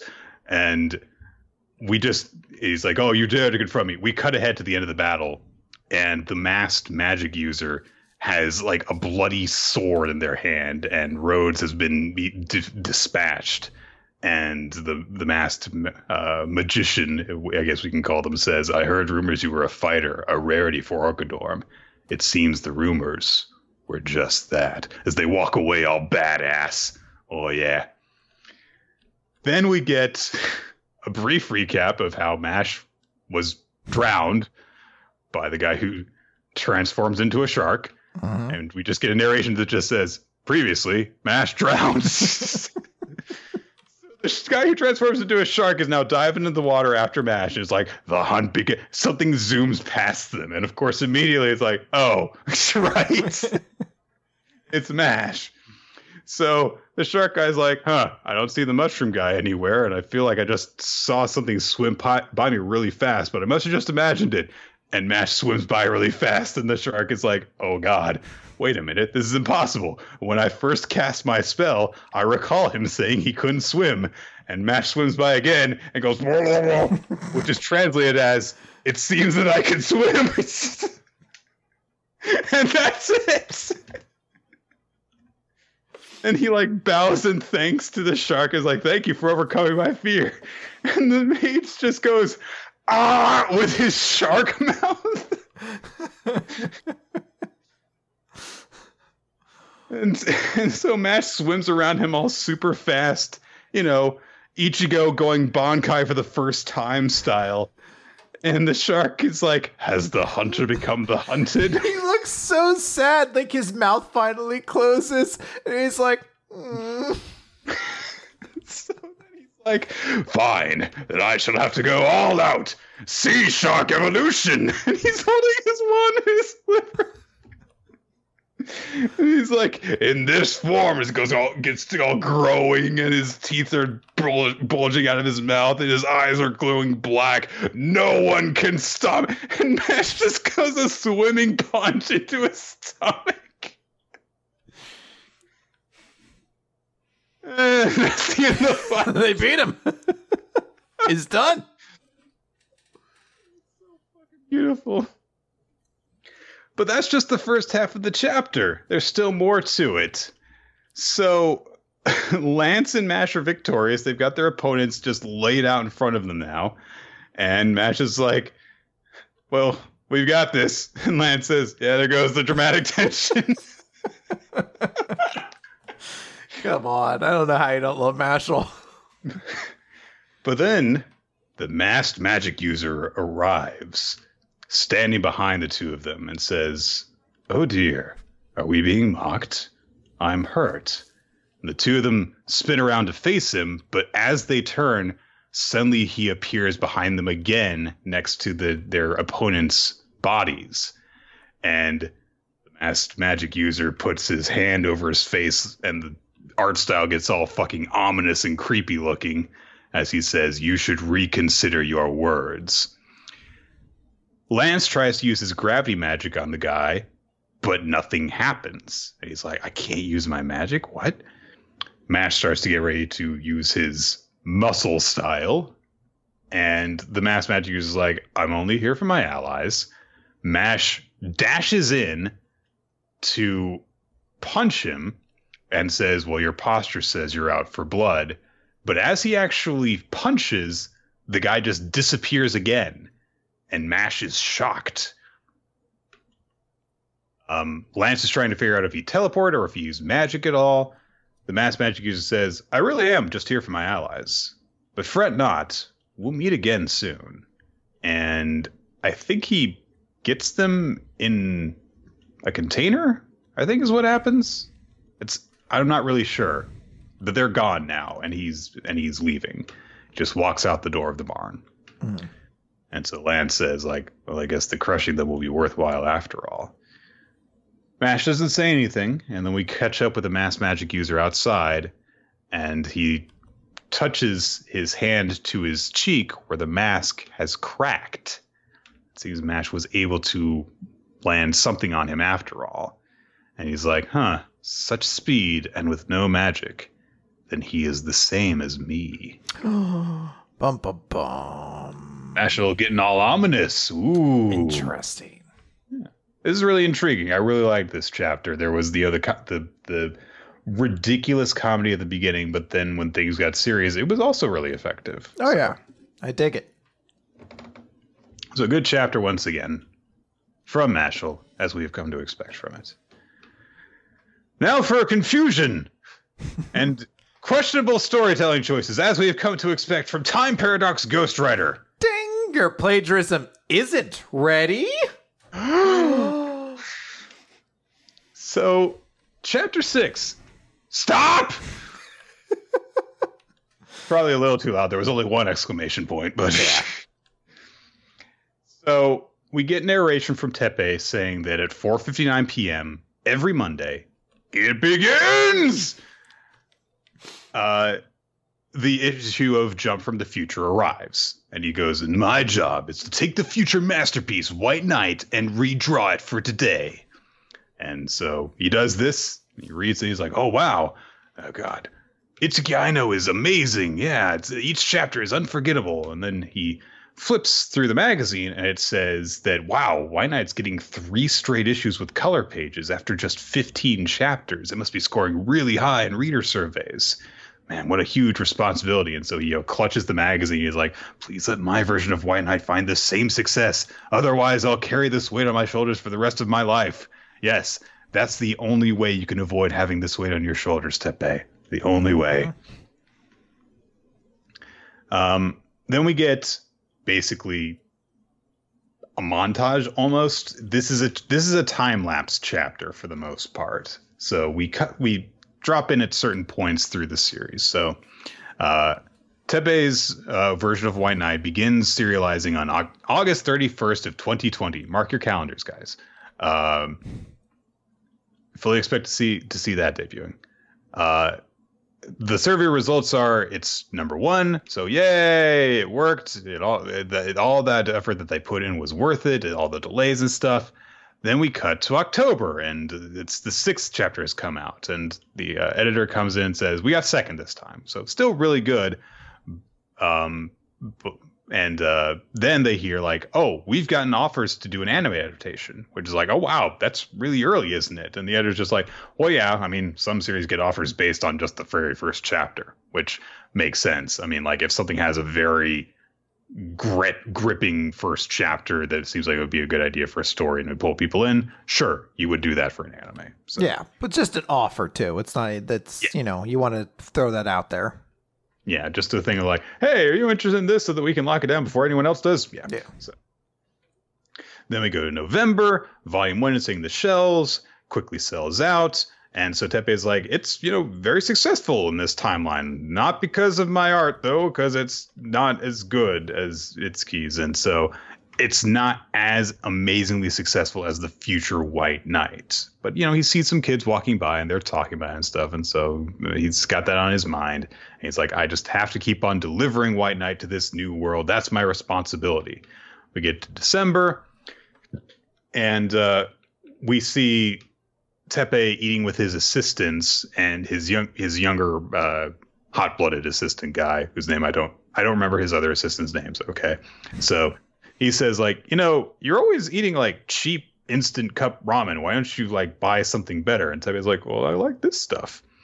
Uh, the editor comes in and he's like, I've got big news. Miss Aino has been selected for a Tezuka Award and they're like, "Oh wow, congratulations! You've been drawing something on your own this whole time, amazing!" And you know, she's you know celebrating. She's like, "Yay!" Uh, apparently, hot blooded assistant guy got the runner up position, and he's he's happy and also pissed. So Teppei congratulates them. Congrat well, she, he congratulates Aino. He should congratulate both of them anyway.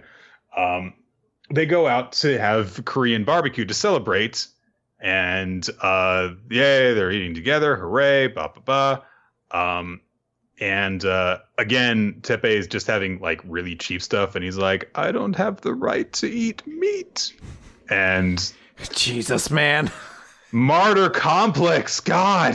So, um, Glass's assistant, tall, quiet assistant guy, sits next to Teppei and he's like, "Hey, you know, one time I actually gave up on becoming a mangaka." you know, it was my dream as a kid and I won an award and I got published, but I kept getting rejected at meetings and I didn't even know at, after eventually what made a manga good or not. And eventually I just couldn't draw anymore. But uh, right when I was going to give up, I read your one shot and it was amazing. It was new, it was classic, it was entertaining, and I regained my sense for what makes a good manga, and it got me to start drawing my own manga again. And that's all thanks to you. So I just wanted to thank you for that. And I don't know what's bothering you right now, but listen, there are people out there who are like me who are being helped by this. And is like, Thank you. I shall continue to bear this burden. anyway, so um, Teppei thinks to himself, though, is like, you know, I'm just doing this because it was my fault that, that I got in this position, but maybe there's a meaning to this, a merit of its own. I mean, it'd be great if you would, you know, stop any whatever. Anyway, I imagine that that's the lesson he has to learn. So I'm trying to be patient. Anyway, people pass out except for Aino, and and when Teppei wakes up, he sees that she's drawing and she's really focused on her work He's like, oh wow, she's drawing something even though she just won that award. She's already already on to the next thing, and he thinks about that intense, you know, dream that she has again, and he's like, oh, I'm sorry, I know. I wish there was a way that I could turn back time. I wish that I could tell her the entire truth of how it got this way. But if the shock of that revelation gives her any doubt about the idea of drawing manga, then it is possible she might quit drawing altogether, so I can't tell her. I don't really follow you, but okay. Well, I get his idea. He's like, hey, if I tell her all about this, do I run the risk of her being so stunned by I, I, he's basically just like I can't risk anything that would stop her from drawing manga. I can't influence her in any way because that would be worse. Almost kind of like a child. Like he's like, I can't let this this anything that would stop this from happening. I can't let it happen, you know it's really weird, and I think the idea is may maybe that he's saying her view is that she and Teppei are two of a kind. And so if she learns that he got inspiration from some illegitimate source, then she might lose faith in herself because she sees herself and him in the same light. Mm-hmm. Maybe. But that's kind of poorly explained right here. Anyway, um, they end up talking for a bit, and uh, then uh, he gives her like a sketchbook, uh, which is a nice little thing, and um, then uh, Teppei thinks to himself, future issues of Jump say that White Knight was her debut series. I don't know why it took her 10 years when she's already so talented, but I hope that in much less time than a decade, she draws something better than White Knight and that way her dream within a dream can come true to draw a manga that entertains all of humanity. And then Aino very b- bizarrely says, is drawing a weekly manga hard? You work for him. You work for him for months. you should know that. so, but I guess that she means in more in the sense that he's been mentally fatigued around her a lot recently. Mm. So it's like, I can't let her see the negative this getting to me because then that might discourage her from being a mangaka. Uh, it's hard, but it's fun. So more time passes, more time passes, more time passes. And then Teppei sees, goes to the microwave at 4.58 p.m. on a Monday in April of the next year. And he's like, soon it'll be one whole year since the fateful day, and the future jump White Knight is still a mega hit, with an anime already announced. I don't know what the standards will be in 10 years, but right now that's roller coaster speed. And if the White Knight I'm drawing is capable of capturing readers as much as it does in the future, they'll probably announce an anime in about two and a half months.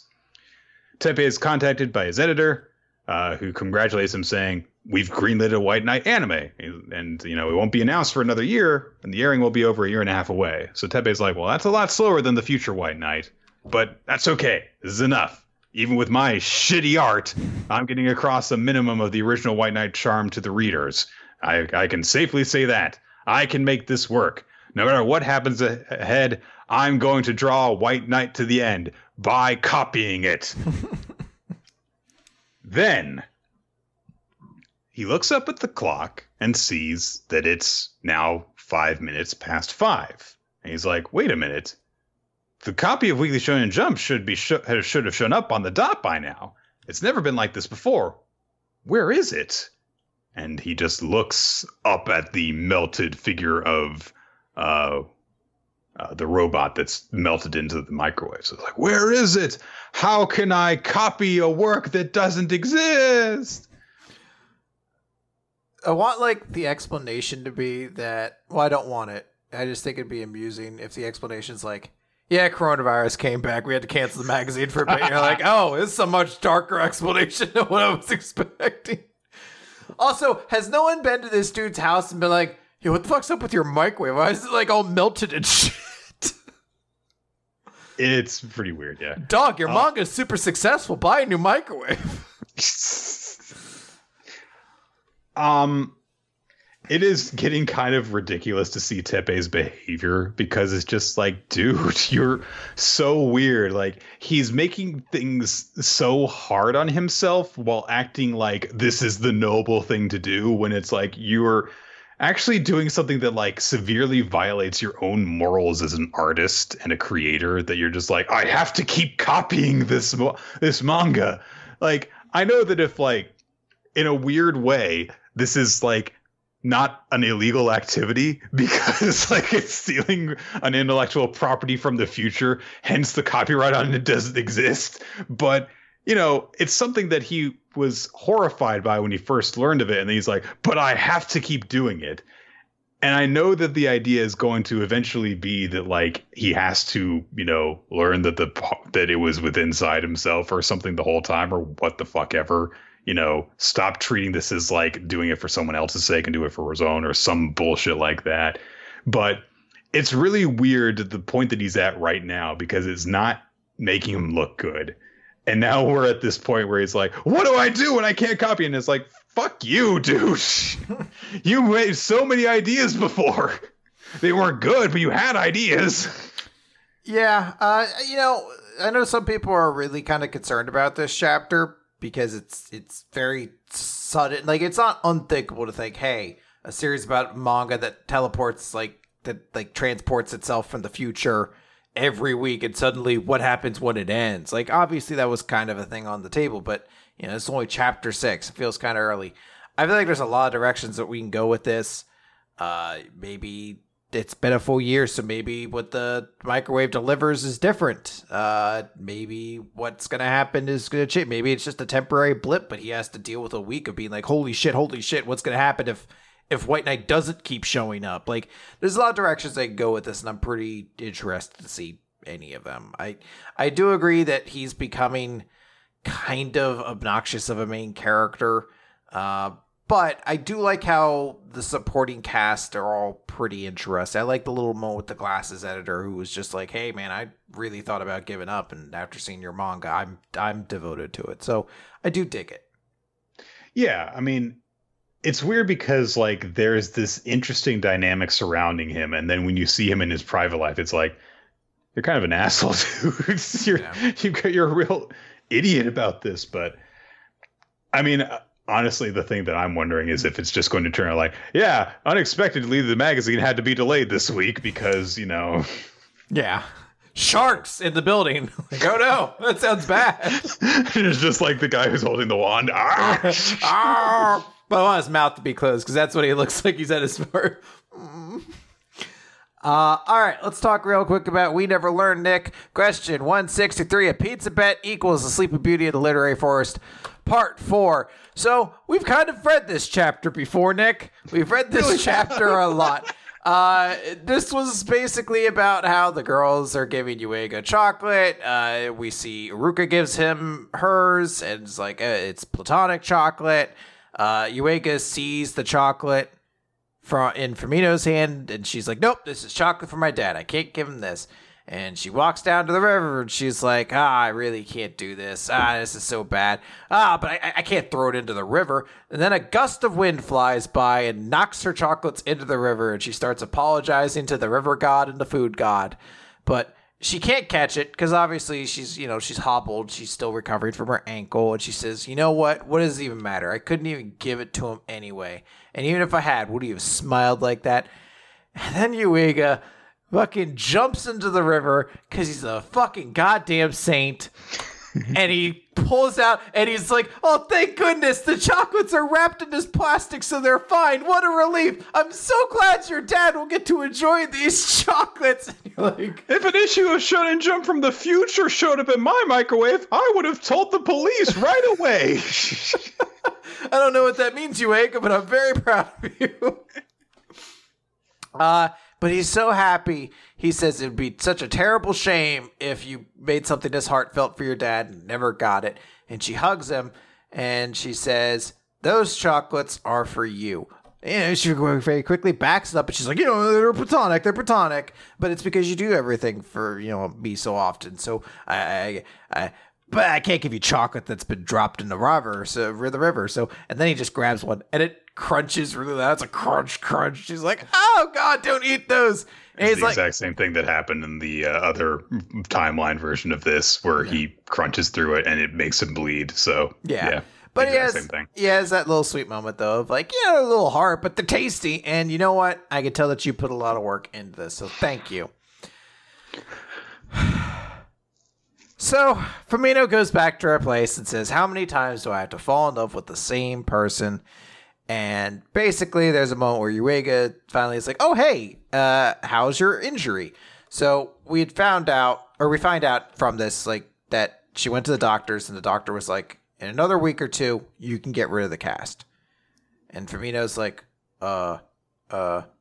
Oh, they said it's gonna take longer, and then she thinks, "I'm sorry, but can't we stay like this a just a little bit longer?" Chris, is we never learn going to steal a storyline from Parks and Rec season one? Is that what's going to happen? Where she just delays getting the cast off because she likes being waited on? I legitimately, after I finished this chapter, I had to stop and I was like, which part of Fumino's arc were we on? And I legitimately was stunned when we were only on part four because I was like, I felt like we've read at least six chapters of this by this point. It blows my mind. I, It's been weird to see things kind of like spin in a circle the way that they have. It's really weird to see the difference in these in these ending arcs that we've gotten. We've gotten the actual one, and Yes. then we've gotten the one with Ogata, which the the problem was that it was almost not at all about Yuiga and Ogata, but things were happening in it. Yeah. Thi- things were going on, and then this one is like it's entirely about Fumino and Yuiga to the to the point that like you kind of forget that anyone else exists, and then it's just like how many times have we told this one chapter over and over? it's it's stunning. She's happy with him, but she feels guilty. I feel like every chapter has ended with that thing of, oh, I wish we could stay like this just a little bit longer. And maybe that's intentional. You could echo it throughout this this arc. But this is definitely something where you're like, I understand the idea. A one one volume One per day. well one one no one volume per route basically. So you need like that's kind of what they're going for. But holy shit, if you don't have enough to fill a volume, don't do it because I've been digging Fumino's arc to this point, but this chapter was infuriating where you're like, I've seen this. I saw this in the previous timeline, and I've seen it in the past three chapters. Yuiga is very sweet, but if I we have five more chapters still to get through. I was like, at the end Look, of this if we were characters and we never learn, I'd want that boy too. He's Yeah. clearly the best person around. obviously i mean come on but i was like after i read this chapter i was like oh so like we must be on like chapter six so chapter seven she's gonna like it, it'll end with her kind of confessing chapter eight will be resolution and then chapter nine will be like that and I, I get to that and i'm like chapter four holy shit we're not even halfway through this fuck me Oh. It's okay, Chris. We're, we're we'll we'll get we'll get there, and then we'll get to the next disappointing story arc, and then the next disappointing story. Arc. I don't know if the Asumi one can be bad in my mind because I like her so much, she's, but she's man, too cool. Yeah, we'll see. Doctor Stone. Time to get stoned. Z equals 155. Science is elegant. Oh no, Henderson showed up in, in Dr. Stone. What's he doing here? so, Dr. Zeno is monologuing. Yeah, I think he's monologuing. I don't think he's talking to anyone. I don't think he's actually. I know that, like, Gen is there, but I don't think he's talking to Gen. But he's just like, yes, indeed, sniping is the most elegant, scientific way to do battle. We avoid messy confrontation, eliminate only the key target in short order, thereby bringing an end to the war while incurring the fewest casualties. And then, of course, we just see Stan. He's still up in his tree perch. He's keeping an eye on Luna as she's going around the deck of the Perseus, trying to figure out where Dr. Taiju is so that she can point him out to Stan and Stan can, can eliminate his target. So, Meanwhile, the other two guys are talking about Luna and they're, you know, thinking about like, so uh, she's got to bring the target onto the deck. And until then, we're just going to wait. And that's why we've got all the water bottles so that we can like just stand here without being fo- without losing focus. Oof. And Stan is just, you know, quietly, calmly waiting. Uh, we see the journalist girl try to actually reach out to Dr. Zeno to just be like, we're trying to do, do a good thing. We were hoping you would cooperate. Look, we're not going to be your minions, but we're open to talking about this. And Ginro kind of pokes his head in and is like, Can the enemy hear what you're saying? He's like, Well, they're broadcasting openly. And she's just like, I figure it's worth a try. it's it's kind of sweet in a way. but of course, they talk about like we don't know what kind of person Dr. Zeno is, though. So, so Senku says we need to extract intel about him from this Luna girl, and Luna, of course, is walking around the deck, and she's like, "My mission is to identify the science leader, Dr. Taiju, and get him onto the deck. There sure are a lot of people here. This is going to be difficult." No, no, I'm fine. I'm Luna, the smoothest operator. Luna, the capable girl. That's like her arc words. She keeps on saying them. She's she says them I think until like four times between this chapter and the previous one. Anyway. So she's like, I'll use my profiling skills. And then she like makes like an adjusting glasses motion, but she's not wearing glasses. So I don't know if that's just like a goof of hers or if she's actually like used to wearing glasses. That'd be a nice I think, detail. I, I, think that's a little thing that she's supposed to wear glasses, and but they don't have them because of uh, yeah. Yeah, that'd be a it's, nice. It's also it's also a tease about like oh she has a, a profile skill set that that seems mm-hmm. like something that's very useful and that some characterization. She's also there's also a little bit of an implication in this chapter that she's more naive than she kind of seems to think about herself. So, but anyway, she, she she thinks to herself like, all right, well, let's think about what kind of person this this Dr. Taiju is. He uses his wisdom to lead these kids who are the same age as me. He built up their science from the stone world. He's got to be really intelligent and hardworking with convictions to match. Oh my god, he's totally my type. But uh she's you know looking around as she's trying to you know like gather herself and be like is it this one? No. Because it's yo no it's not magma. Well maybe he won't reveal himself at all to an outsider like me so i better be prepared for a long drawn out battle if i want to find dr taiju. And then yuzuriha just like sticks her hand. It's like taiju can you come over here? Immediately taiju answers. And of course taiju's this big happy dope. And she's like that's not what I imagined he would look like at all, but okay. Uh, but she's like, anyone else might have missed that Dr. Taiju completely. But he just like is like, that's me, Taiju. That's my name. I'm Taiju. Taiju's me. I'm Taiju. Nice to meet you. I'm Taiju. so she's like, all right, well, the doctor probably focuses on sciency stuff all the time, so he won't just stroll around outside. So how do I lure him onto the deck? As the Taiju's like, I'm back on the deck, running around. So she's like, all right, well, all I have to do is just point him out, and that's it. But before she can even think about doing so, Senku approaches her, and Senku's got Bishi sparkle all around his face. And everyone's like, this is really unsettling seeing him trying to be charming. Well, I guess he's going to try and take his time and ask about Dr. Zeno in a really roundabout way so he can, you know, very subtly get information out of her. And of course, Senku's just like, tell me everything you know about Dr. Zeno, please. just immediately. there are a lot of ridiculous reaction faces on these three pages where all this stuff is going on, by the way. So some of them are very good. So Ryusui suddenly goes over to Senku and before Senku can get any of that, and it's just like Francois wants to make our guest feel welcome. And Francois says, We need the young lady to open her heart to us. So please make use of Bar Francois. And so they don't know really anything about exactly what Luna's into, but they can try and make a guess. And Ryusui's like, let's make the last thing that anyone would say they'd hate ice cream. And then it turns out Luna's lactose intolerant, and so they they kill everyone. The end. So Americans man. not like ice cream? Not like ice cream. That's weird. I must not have finished this chapter. Yeah, I'm just telling you. Yeah, it was a crazy final chapter, but you know, a lot of stuff is ending right now. So wow, yeah, I guess so. so. I guess going on a high note. So they make ice cream. This takes several pages, and they make soft serve ice cream. And wouldn't you know it, Luna tries the ice cream, and it's just like when Homura tried the cotton candy. Who could have seen this this coming? An attractive, uh, antagonistic woman is introduced, and right away she is given a sweet treat that she eats in a vaguely sexual manner, and it's the most amazing thing ever. Anyway, uh, but Luna is, wants to know, like, how did you make vanilla with that stuff? And Senku just says, well, there's always a workaround for whatever we're lacking. And humans have been preserving like that for two million years. Getting to the root of the raw elements that make up this world of ours helps us create stuff we have got no business of having. And that's the sweet side of organic chemistry. So Luna is, you know, kind of has a little bit of a doki doki moment. And then she's like, no, I'm into intellectual types.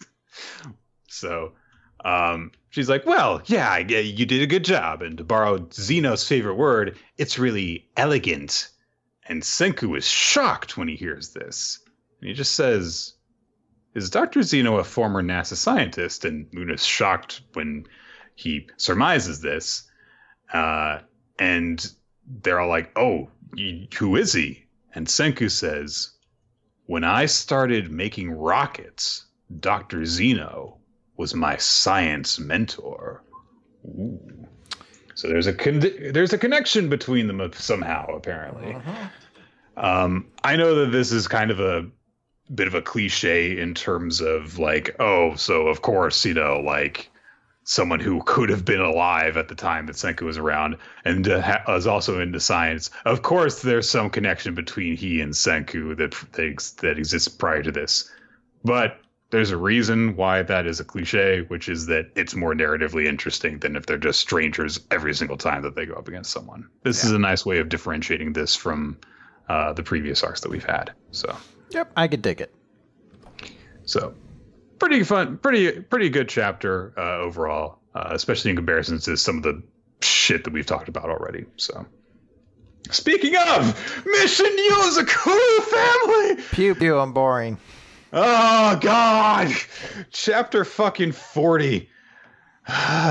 or mission 40 that's what they call them capturing kengo so kengo is the disguised sibling the most infuriating sibling to have stories about next to kyoichiro uh, as has been cemented in this chapter where matsuri's trying to uh, mutsumi sorry not matsuri uh, that's the uh, ayakashi triangle person mutsumi is trying to do paperwork and there's a bit of paperwork that she needs from Kengo because there is a mission report missing documentation. So they go into Kengo's room. Kengo's naked for some reason. And they're like, put on some clothes. We need this paperwork done. And Kengo's like, no, I don't like doing work. And so Kengo uses all of his disguise abilities and is running around the mansion to evade everything. So Mutsumi does a total lockdown of the mansion so that they can seal him off so that they can find him. And so they go around the place. They go into each of the siblings' different rooms. Kyoichiro is uh, they go into Mutsumi's room first. They see that there is like a drawing she made as a kid, and Kyoichiro is like all demonic and stuff because you know, duh. Uh, they go to see Shion, and Shion is doing one of her hacking things while using like the Wii Fit pad, but she's upside down on it for some reason. Mm-hmm. Anyway, uh, they go and they see uh, the the the gun brother, and he's in a tank. Okay, they go to see Ma. They go to see now, and now is and uh, and uh, uh, now is like, yeah, if he came in here, uh, he would be dead. So no, uh, it's not in Futaba's room. They go into Kyoichiro's room. There's portraits of Mutsumi fucking everywhere. Can you believe that? And then Mutsumi's like, anyway, he's not here. Let's go. Uh, and then they're like, all right, well, let's think about this. Kengo can't escape while the hibernation mode is active, and he hates boredom even more than he hates work. So he'll get bored of hiding pretty quickly. Any minute now, he's going to do something stupid. And at that moment, Kengo emerges from like this Mona Lisa style painting that he's disguised as, starts running around. Taiyo chases him around a corner. There is a scuffle, and then Taiyo's like, ah, yeah, he threw the frame at me and then dove into this secret passage. Mutsumi gets upset because she's like, oh, this secret passage isn't on any of the blueprints, so maybe Kengo made an escape route for himself. This sucks. Oh, and she throws a fit, and she deactivates the hibernation on the on the on the mansion. Taiyo's like, well, I guess we'll just have to look for the documents by ourselves. And the Mutsumi's like, yes, thank you, Kengo. And she slaps handcuffs on him and she's like, I win. See, I knew that you couldn't escape the mansion while hibernation was active, so that was why you needed to trick me into deactivating it. So you lured Taiyo over here and then just put him away somewhere and disguise yourself as him so that you could get me to deactivate and then run away. Oh, and by the way, when Ty opens the door, he always lets me through. He never goes first. So you need to be more observant of us as a married couple. Set my set my husband free. They do so. They go do the paperwork and stuff. Turns out uh, they vandalized one of Kyoichiro's portraits of Mutsumi. The end. All right, cool. Let's talk about Black Clover next. Let's do that.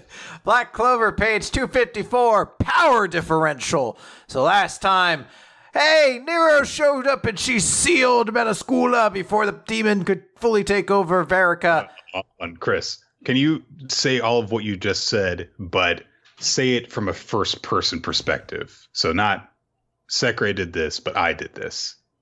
I sealed Melascula's power away before she could fully take over Verica. No.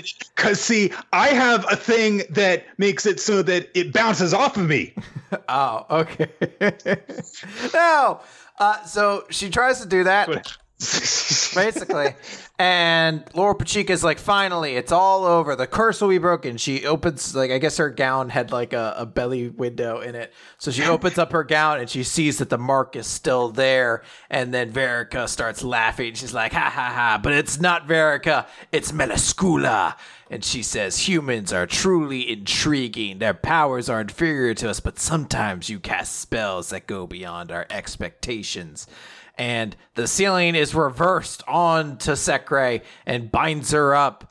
And they're like, "Oh no!" And then the like the shooting out of the magic destroys the big water sphere that's holding them in, and it's like dark rain is falling out on everybody. And uh, Noelle has basically been beached. She's a mermaid on land now, or like an inch of water, maybe. Uh, how could this? Uh, how could turning myself into half fish have had any any consequences to it? Why did I give myself gills? uh, so Melascula is basically bragging. She's like, "Yeah, you very nearly sealed all of my powers. Marvelous, but." You know, all this does is make me want to play with you even more. So it's kind of, I guess it's Melascula and Verica at the same time. Or Mary Verica is just influencing her a little bit more. Oh, uh, there are times where she's like talking in both of their voices. Probably. So. Uh, so Lolopechka's like, "What happened? This should have worked." And she's like, "Well, I have a warding magic. It's called Decaying Ward, Decaying World, and it activated at seventy percent, just a small amount and that's all that was needed to break your spell. And this was kind of a good experiment to show exactly how effective it was. So Verica's like, "Hey, don't get in the way. I want to have the fun, right?" And uh, Undine's kind of getting fucked up with like decaying poison, basically. And Melascula is like, cool, I could poison water spirits as well. That was also a good experiment. So that's what happens when you curse it. And Lolopechka is uh pretty horrified because that's her friend who's always been with her and she's slowly dying. So she just breaks down and starts screaming. And well, and also being close to Melascula at this point is making the curse in her belly also Yeah. get react. So Yeah. But Verica basically is like, oh, you're not interesting anymore because you don't have anything left. You've been broken. Oh, this is boring. All right, I'm going to kill you now. And then Noelle gets up and she's like, no, I'm not going to do that. And Verica's like, eh, I already beat you already. It doesn't matter. Without her magic, you're not anything anyway. And, she, you know, Noelle jumps at her. She shoots a whole bunch of little beams at her. And she's like, see, there's too much of a power differential here. I can't even get into this. And then Noelle shoots straight past him and she says, Power differentials have nothing to do with it. What you're doing should never be uh, forgiven. And there's like a little text bubble saying, like, she used her Valkyrie armor and barely, just barely managed to avoid having any wounds and manages to what looks like lay a very striking blow, but it's only in silhouette, so who knows? yeah, she just kind of she just kind of goes, you know, tucks her arm around it like a stage play thing. Yeah, Like, she's like- oh, you got me. Oh, I caught it. Um, yeah, I mean, like this is kind of the thing that you see in a lot of shonen, where it's just like we did the thing, and then someone just says like, "Actually, I had a thing to get rid of the thing." You know, it's it's you know general one-upsmanship that has just happens in this kind of thing, and sometimes it gets kind of silly. And in this case, it did kind of get me like, "We sealed her magic," and she's just like, "No, you didn't." That's it. it was just kind of weird. Um, the ex- especially the exact like, oh, we totally got her. We sealed her magic away, and she's like, no, I had a spell that stops that. All right, fine. I But, guess. uh, I guess. Just arms crossed.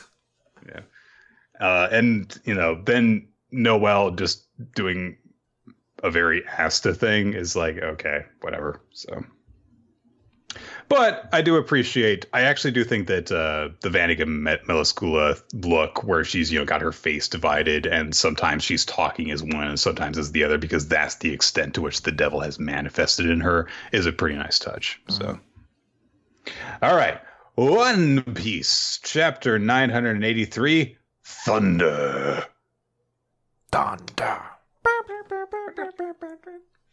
Pound is being reunited with his family. Isn't that nice? Hooray. Yep. So uh, there's a lot of jumping around, uh, Wano, at the beginning of this chapter, checking to see this is where uh, Perospero is. Um, it's, it seems as though he's the only one uh, uh, by himself now because he's like on a wave of his like candy, and it doesn't seem like any of the big mom pirates are around him. He's just you know riding around on that while he's talking to himself about getting revenge. Um, Chopper and Usopp are still on the tank on the pathway, and they've managed to they they're they've gotten away from Big Mom because she ran off towards Nami's group because of course Prometheus called out to her in the previous chapter, and the tank is on legs now, and I love that they just mentioned like when she punched the tank, it hit a weird transformation switch. Yeah, that sounds about right. Do this on purpose. So they're running around out there. A big mom is running around trying to find uh, Nami as Prometheus is calling over to her, like they're right here. Um, and then they mention because Nami says, like, you said that you spotted Sanji earlier, and you know he could really help us out right now. And Carrot's like, yeah, but he just said I'm not giving up on finding ladies, and then ran off. Sanji's so there's a reason why Sanji's not one of the best characters in One Piece. It's the reason why I didn't make S tier. he, he he has a very fatal flaw. So, and uh, as Big Mom is running after them, she's also just giving life to various objects in the hallway around her. It was a cool touch. Uh, Momonosuke has been trussed up on a cross for his execution, which Orochi is very pleased with. Uh, Zoro is confronting some gifters, uh, and there's a lot of them. Uh, Kid and Killer are also confronting some, and they are just and uh, the people who are confronting Kid and Killer are suddenly distracted by a commotion nearby, where someone is calling out to someone saying, "Master Kaido is looking for you," and uh, Kid makes them pay for it by just cr- crushing them with his big ass metal hand. Luffy, uh, of course, is right where Page One and uh, Ulti. Ulti, yeah, uh, Ulti are, and Ulti is glomping literally uh, uh, Page One because you know she made him fall down the stairs, and she's like, "Are you all right? How dare you do this to him?" And Luffy's like, "You're the one who used him to ski down the stairs." Fair He's point. right. Fair point. He's completely correct. You know what? So- you got me there. I also like that Page One's like, "How dare you? Who's your commanding officer?" Like, no, he's a he's an intruder. and Luffy's just me like, "I'm Luffy," because he's fucking Luffy. Of course, he says that. So, Page One, uh, re- not Page One, Ulti responds to his declaration that he's going to be king of the pirates by saying, "Well, the king of the pirates has got to be Master Kaido, you ultra buffoon!" And she launches herself up in the air and fucking headbutts him. And there's this awesome fucking image of them just butting heads together as electricity surges between them. And there's a fucking explosion as a result of this. And they go everyone goes flying. And they're like, oh my god, freaking Luffy's skull must be pulverized. But uh, Page One realizes something, and Ulti realizes something, and they both start to transform. And Page One takes his his dinosaur form, and Ulti reveals her dragon fruit ability, the dragon dragon fruit Pachycephalosaurus model, hence the headbutting. So ooh, nice touch. Yep. So um, everyone's like, "Why are you transforming?" And she's like, "Because we know that this one is dangerous, you idiots." But everyone's like, "But we split his skull open. Then where's the haki coming from, you idiots? and so Luffy's just like, "Ah, you rang my bell." so oh, I fucking love this. Luffy jumps forward, dives over Ulti's head, grabs her by her horns, and fucking guillotine throws her into the fucking ground. Just, Just flips her over. and then he punches Page One in the fucking jaw with his elephant gun. Ulti re- re- reacts by going full dinosaur and going to give Luffy a really big headbutt while she's pinning him to the ground. And Luffy can't break free, so he starts to go into gear four so they can do something. But he realizes something is about to happen, and a masked figure suddenly smashes Ulti with a club, shouting Thunder Bagua. And Ulti seemingly is down for the count. Her pupils go go wide and she falls over. And the person wearing the Oni mask that attacked her uh, turns around while people go, Master Yamato, what are you doing? What, why are you attack her? Oh, don't let him escape because we've got we're chasing him on Master Kaido's orders. And Yamato reaches over to Luffy and says, You're Straw Hat Luffy, right? And he just grabs him, puts him under his arm, and starts running away. And he says, I'm sorry, I don't mean you any harm. And Luffy's like, Well, I don't sense any hostility from you, but I'm kind of in a hurry. But Yamato says, I've been waiting for you, waiting for a very long time. My name is Yamato. I'm Kaido's son.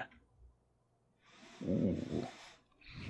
Interesting. Now, uh, there are like seven twists already in the Wano arc, and this is kind of like the next one on the list. It's like, all right, let's get We to it. got another character to learn about before we get through this. I do like the touches. I like that he uses the same weapon as Kaido. I think that might even be the same move that Kaido used to beat Luffy way back at the start of all this. Uh, and I do like, I mean, it, it seemed obvious we were going to get a character called Yamato at some point in this arc that people point out. They're like, I feel like Oda's just been looking for every excuse to use every Japanese kind of thing. Like, have Big Mom show up so she can make a bunch of like little, like, you know, yokai monsters. I forget the specific term for them, but it's like, yeah, no, it makes sense. Uh, but I do like oh, uh, Ulti's little display here. I like the showcase of her devil fruit. It does make me kind of wonder what the other members' devil fruits are. I assume they're all dinosaurs. That seems like that's the theme that's running between them. We already know that X Drake has one, and uh, that King and Queen both have one. I think Jack does too. I think he's a mammoth. I, I want to say. Uh, so it's like, okay, what do the other members of that group have? So I'm kind of curious. Prehistoric animals of the animal kingdom pirates are we going to see? It's like So, I assume saber tooth tiger's in there. I assume. I would assume Triceratops in there. Mhm. The one that confused me is Black Maria because she's so big. hmm My mind's But, maybe but saying- Queen's already the Brachiosaurus thing. yeah, so. my mind's saying she might be that little poison dinosaur from Jurassic Park that I don't think is real. the one with the neck frill. yeah, the one that I don't think was a real dinosaur. Well, there were a lot of them that weren't real dinosaurs. But I'm pretty sure that it was a consolidation of several dinosaurs. Yeah. Yeah. So, um, yeah. So this was a, an exciting chapter, a cool, uh, sh- very short but very cool little fight scene, and yeah, a big a big thing of like, oh, so the guy that Kaido's Kaido's son that they're chasing around and stuff, he apparently wants to like, do something to help Luffy, which is a nice little twist. But yeah, I do I do agree with you that it's like it is getting cut to the point where it's like this is getting kind of exhausting. But I think that this was a big enough one that I was I wasn't bothered by it. So Mhm. All right. Let's talk about our favorites for this week. Favorite series and MVP, because we are done. Uh, so my my MVP, I'm gonna say first. My MVP was Makima, and I don't think anyone's gonna have any qualms or concerns about that. But But my chapter of the week is Black Clover. I that's okay. I Yeah, mean, really really liked Black Clover this week. It it was kind of dumb, but it really really fucking won me over. I really enjoyed that chapter. okay. I mean, I can kind of see it. so. Yeah, all right. Uh, I'm going to partially echo you and say that yeah, Makima is my character of the week, uh, my MVP because duh. Just the massive revelation about her, yeah. Um, I think that I'm going to make Magu-chan my my I my favorite chapter of the week. Uh, I it was it really took me off guard in how much I immediately loved it. Uh, so and I don't think that any series surprised me more this week uh, in terms of how much I enjoyed it. So. Yeah. All right. uh, the audience, by the Audience. way, picked Chainsaw Man as their chapter of the week and Magu Chan as the MVP this week, which I totally get. Bring me a sacrifice. uh, so that is going to do it, guys, for Weekly Manga Recap. We want to thank you for joining us for the stream here on twitch.tv slash RoloT, where we record the show sometime between 7 and 8 Eastern on Wednesday nights. Uh, you can follow us on Twitter to stay updated on when exactly the show is going to start. At the our podcast for the official the official podcast account, and your host at RoloT at Nick F Time. Check out our past episodes at weeklymangarecap.podbean.com, and you can also subscribe, subscribe to us on iTunes.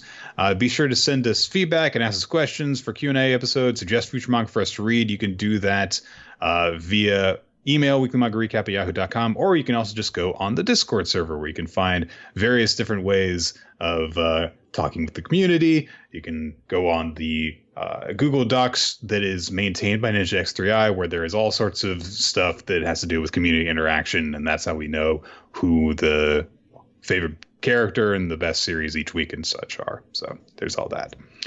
Special thanks also go out to Steve Mann, our target artist, to Infamous Planet for creating the framework for the stream on uh, Twitch. And uh, the opening sequence is by Mi- Milo Jack Stillitz and Winston Cheddar. Thank you guys. Yep. That's everything. All right, that's going to do it, guys. We'll catch you next time right here on Weekly Manga Recap. That's right.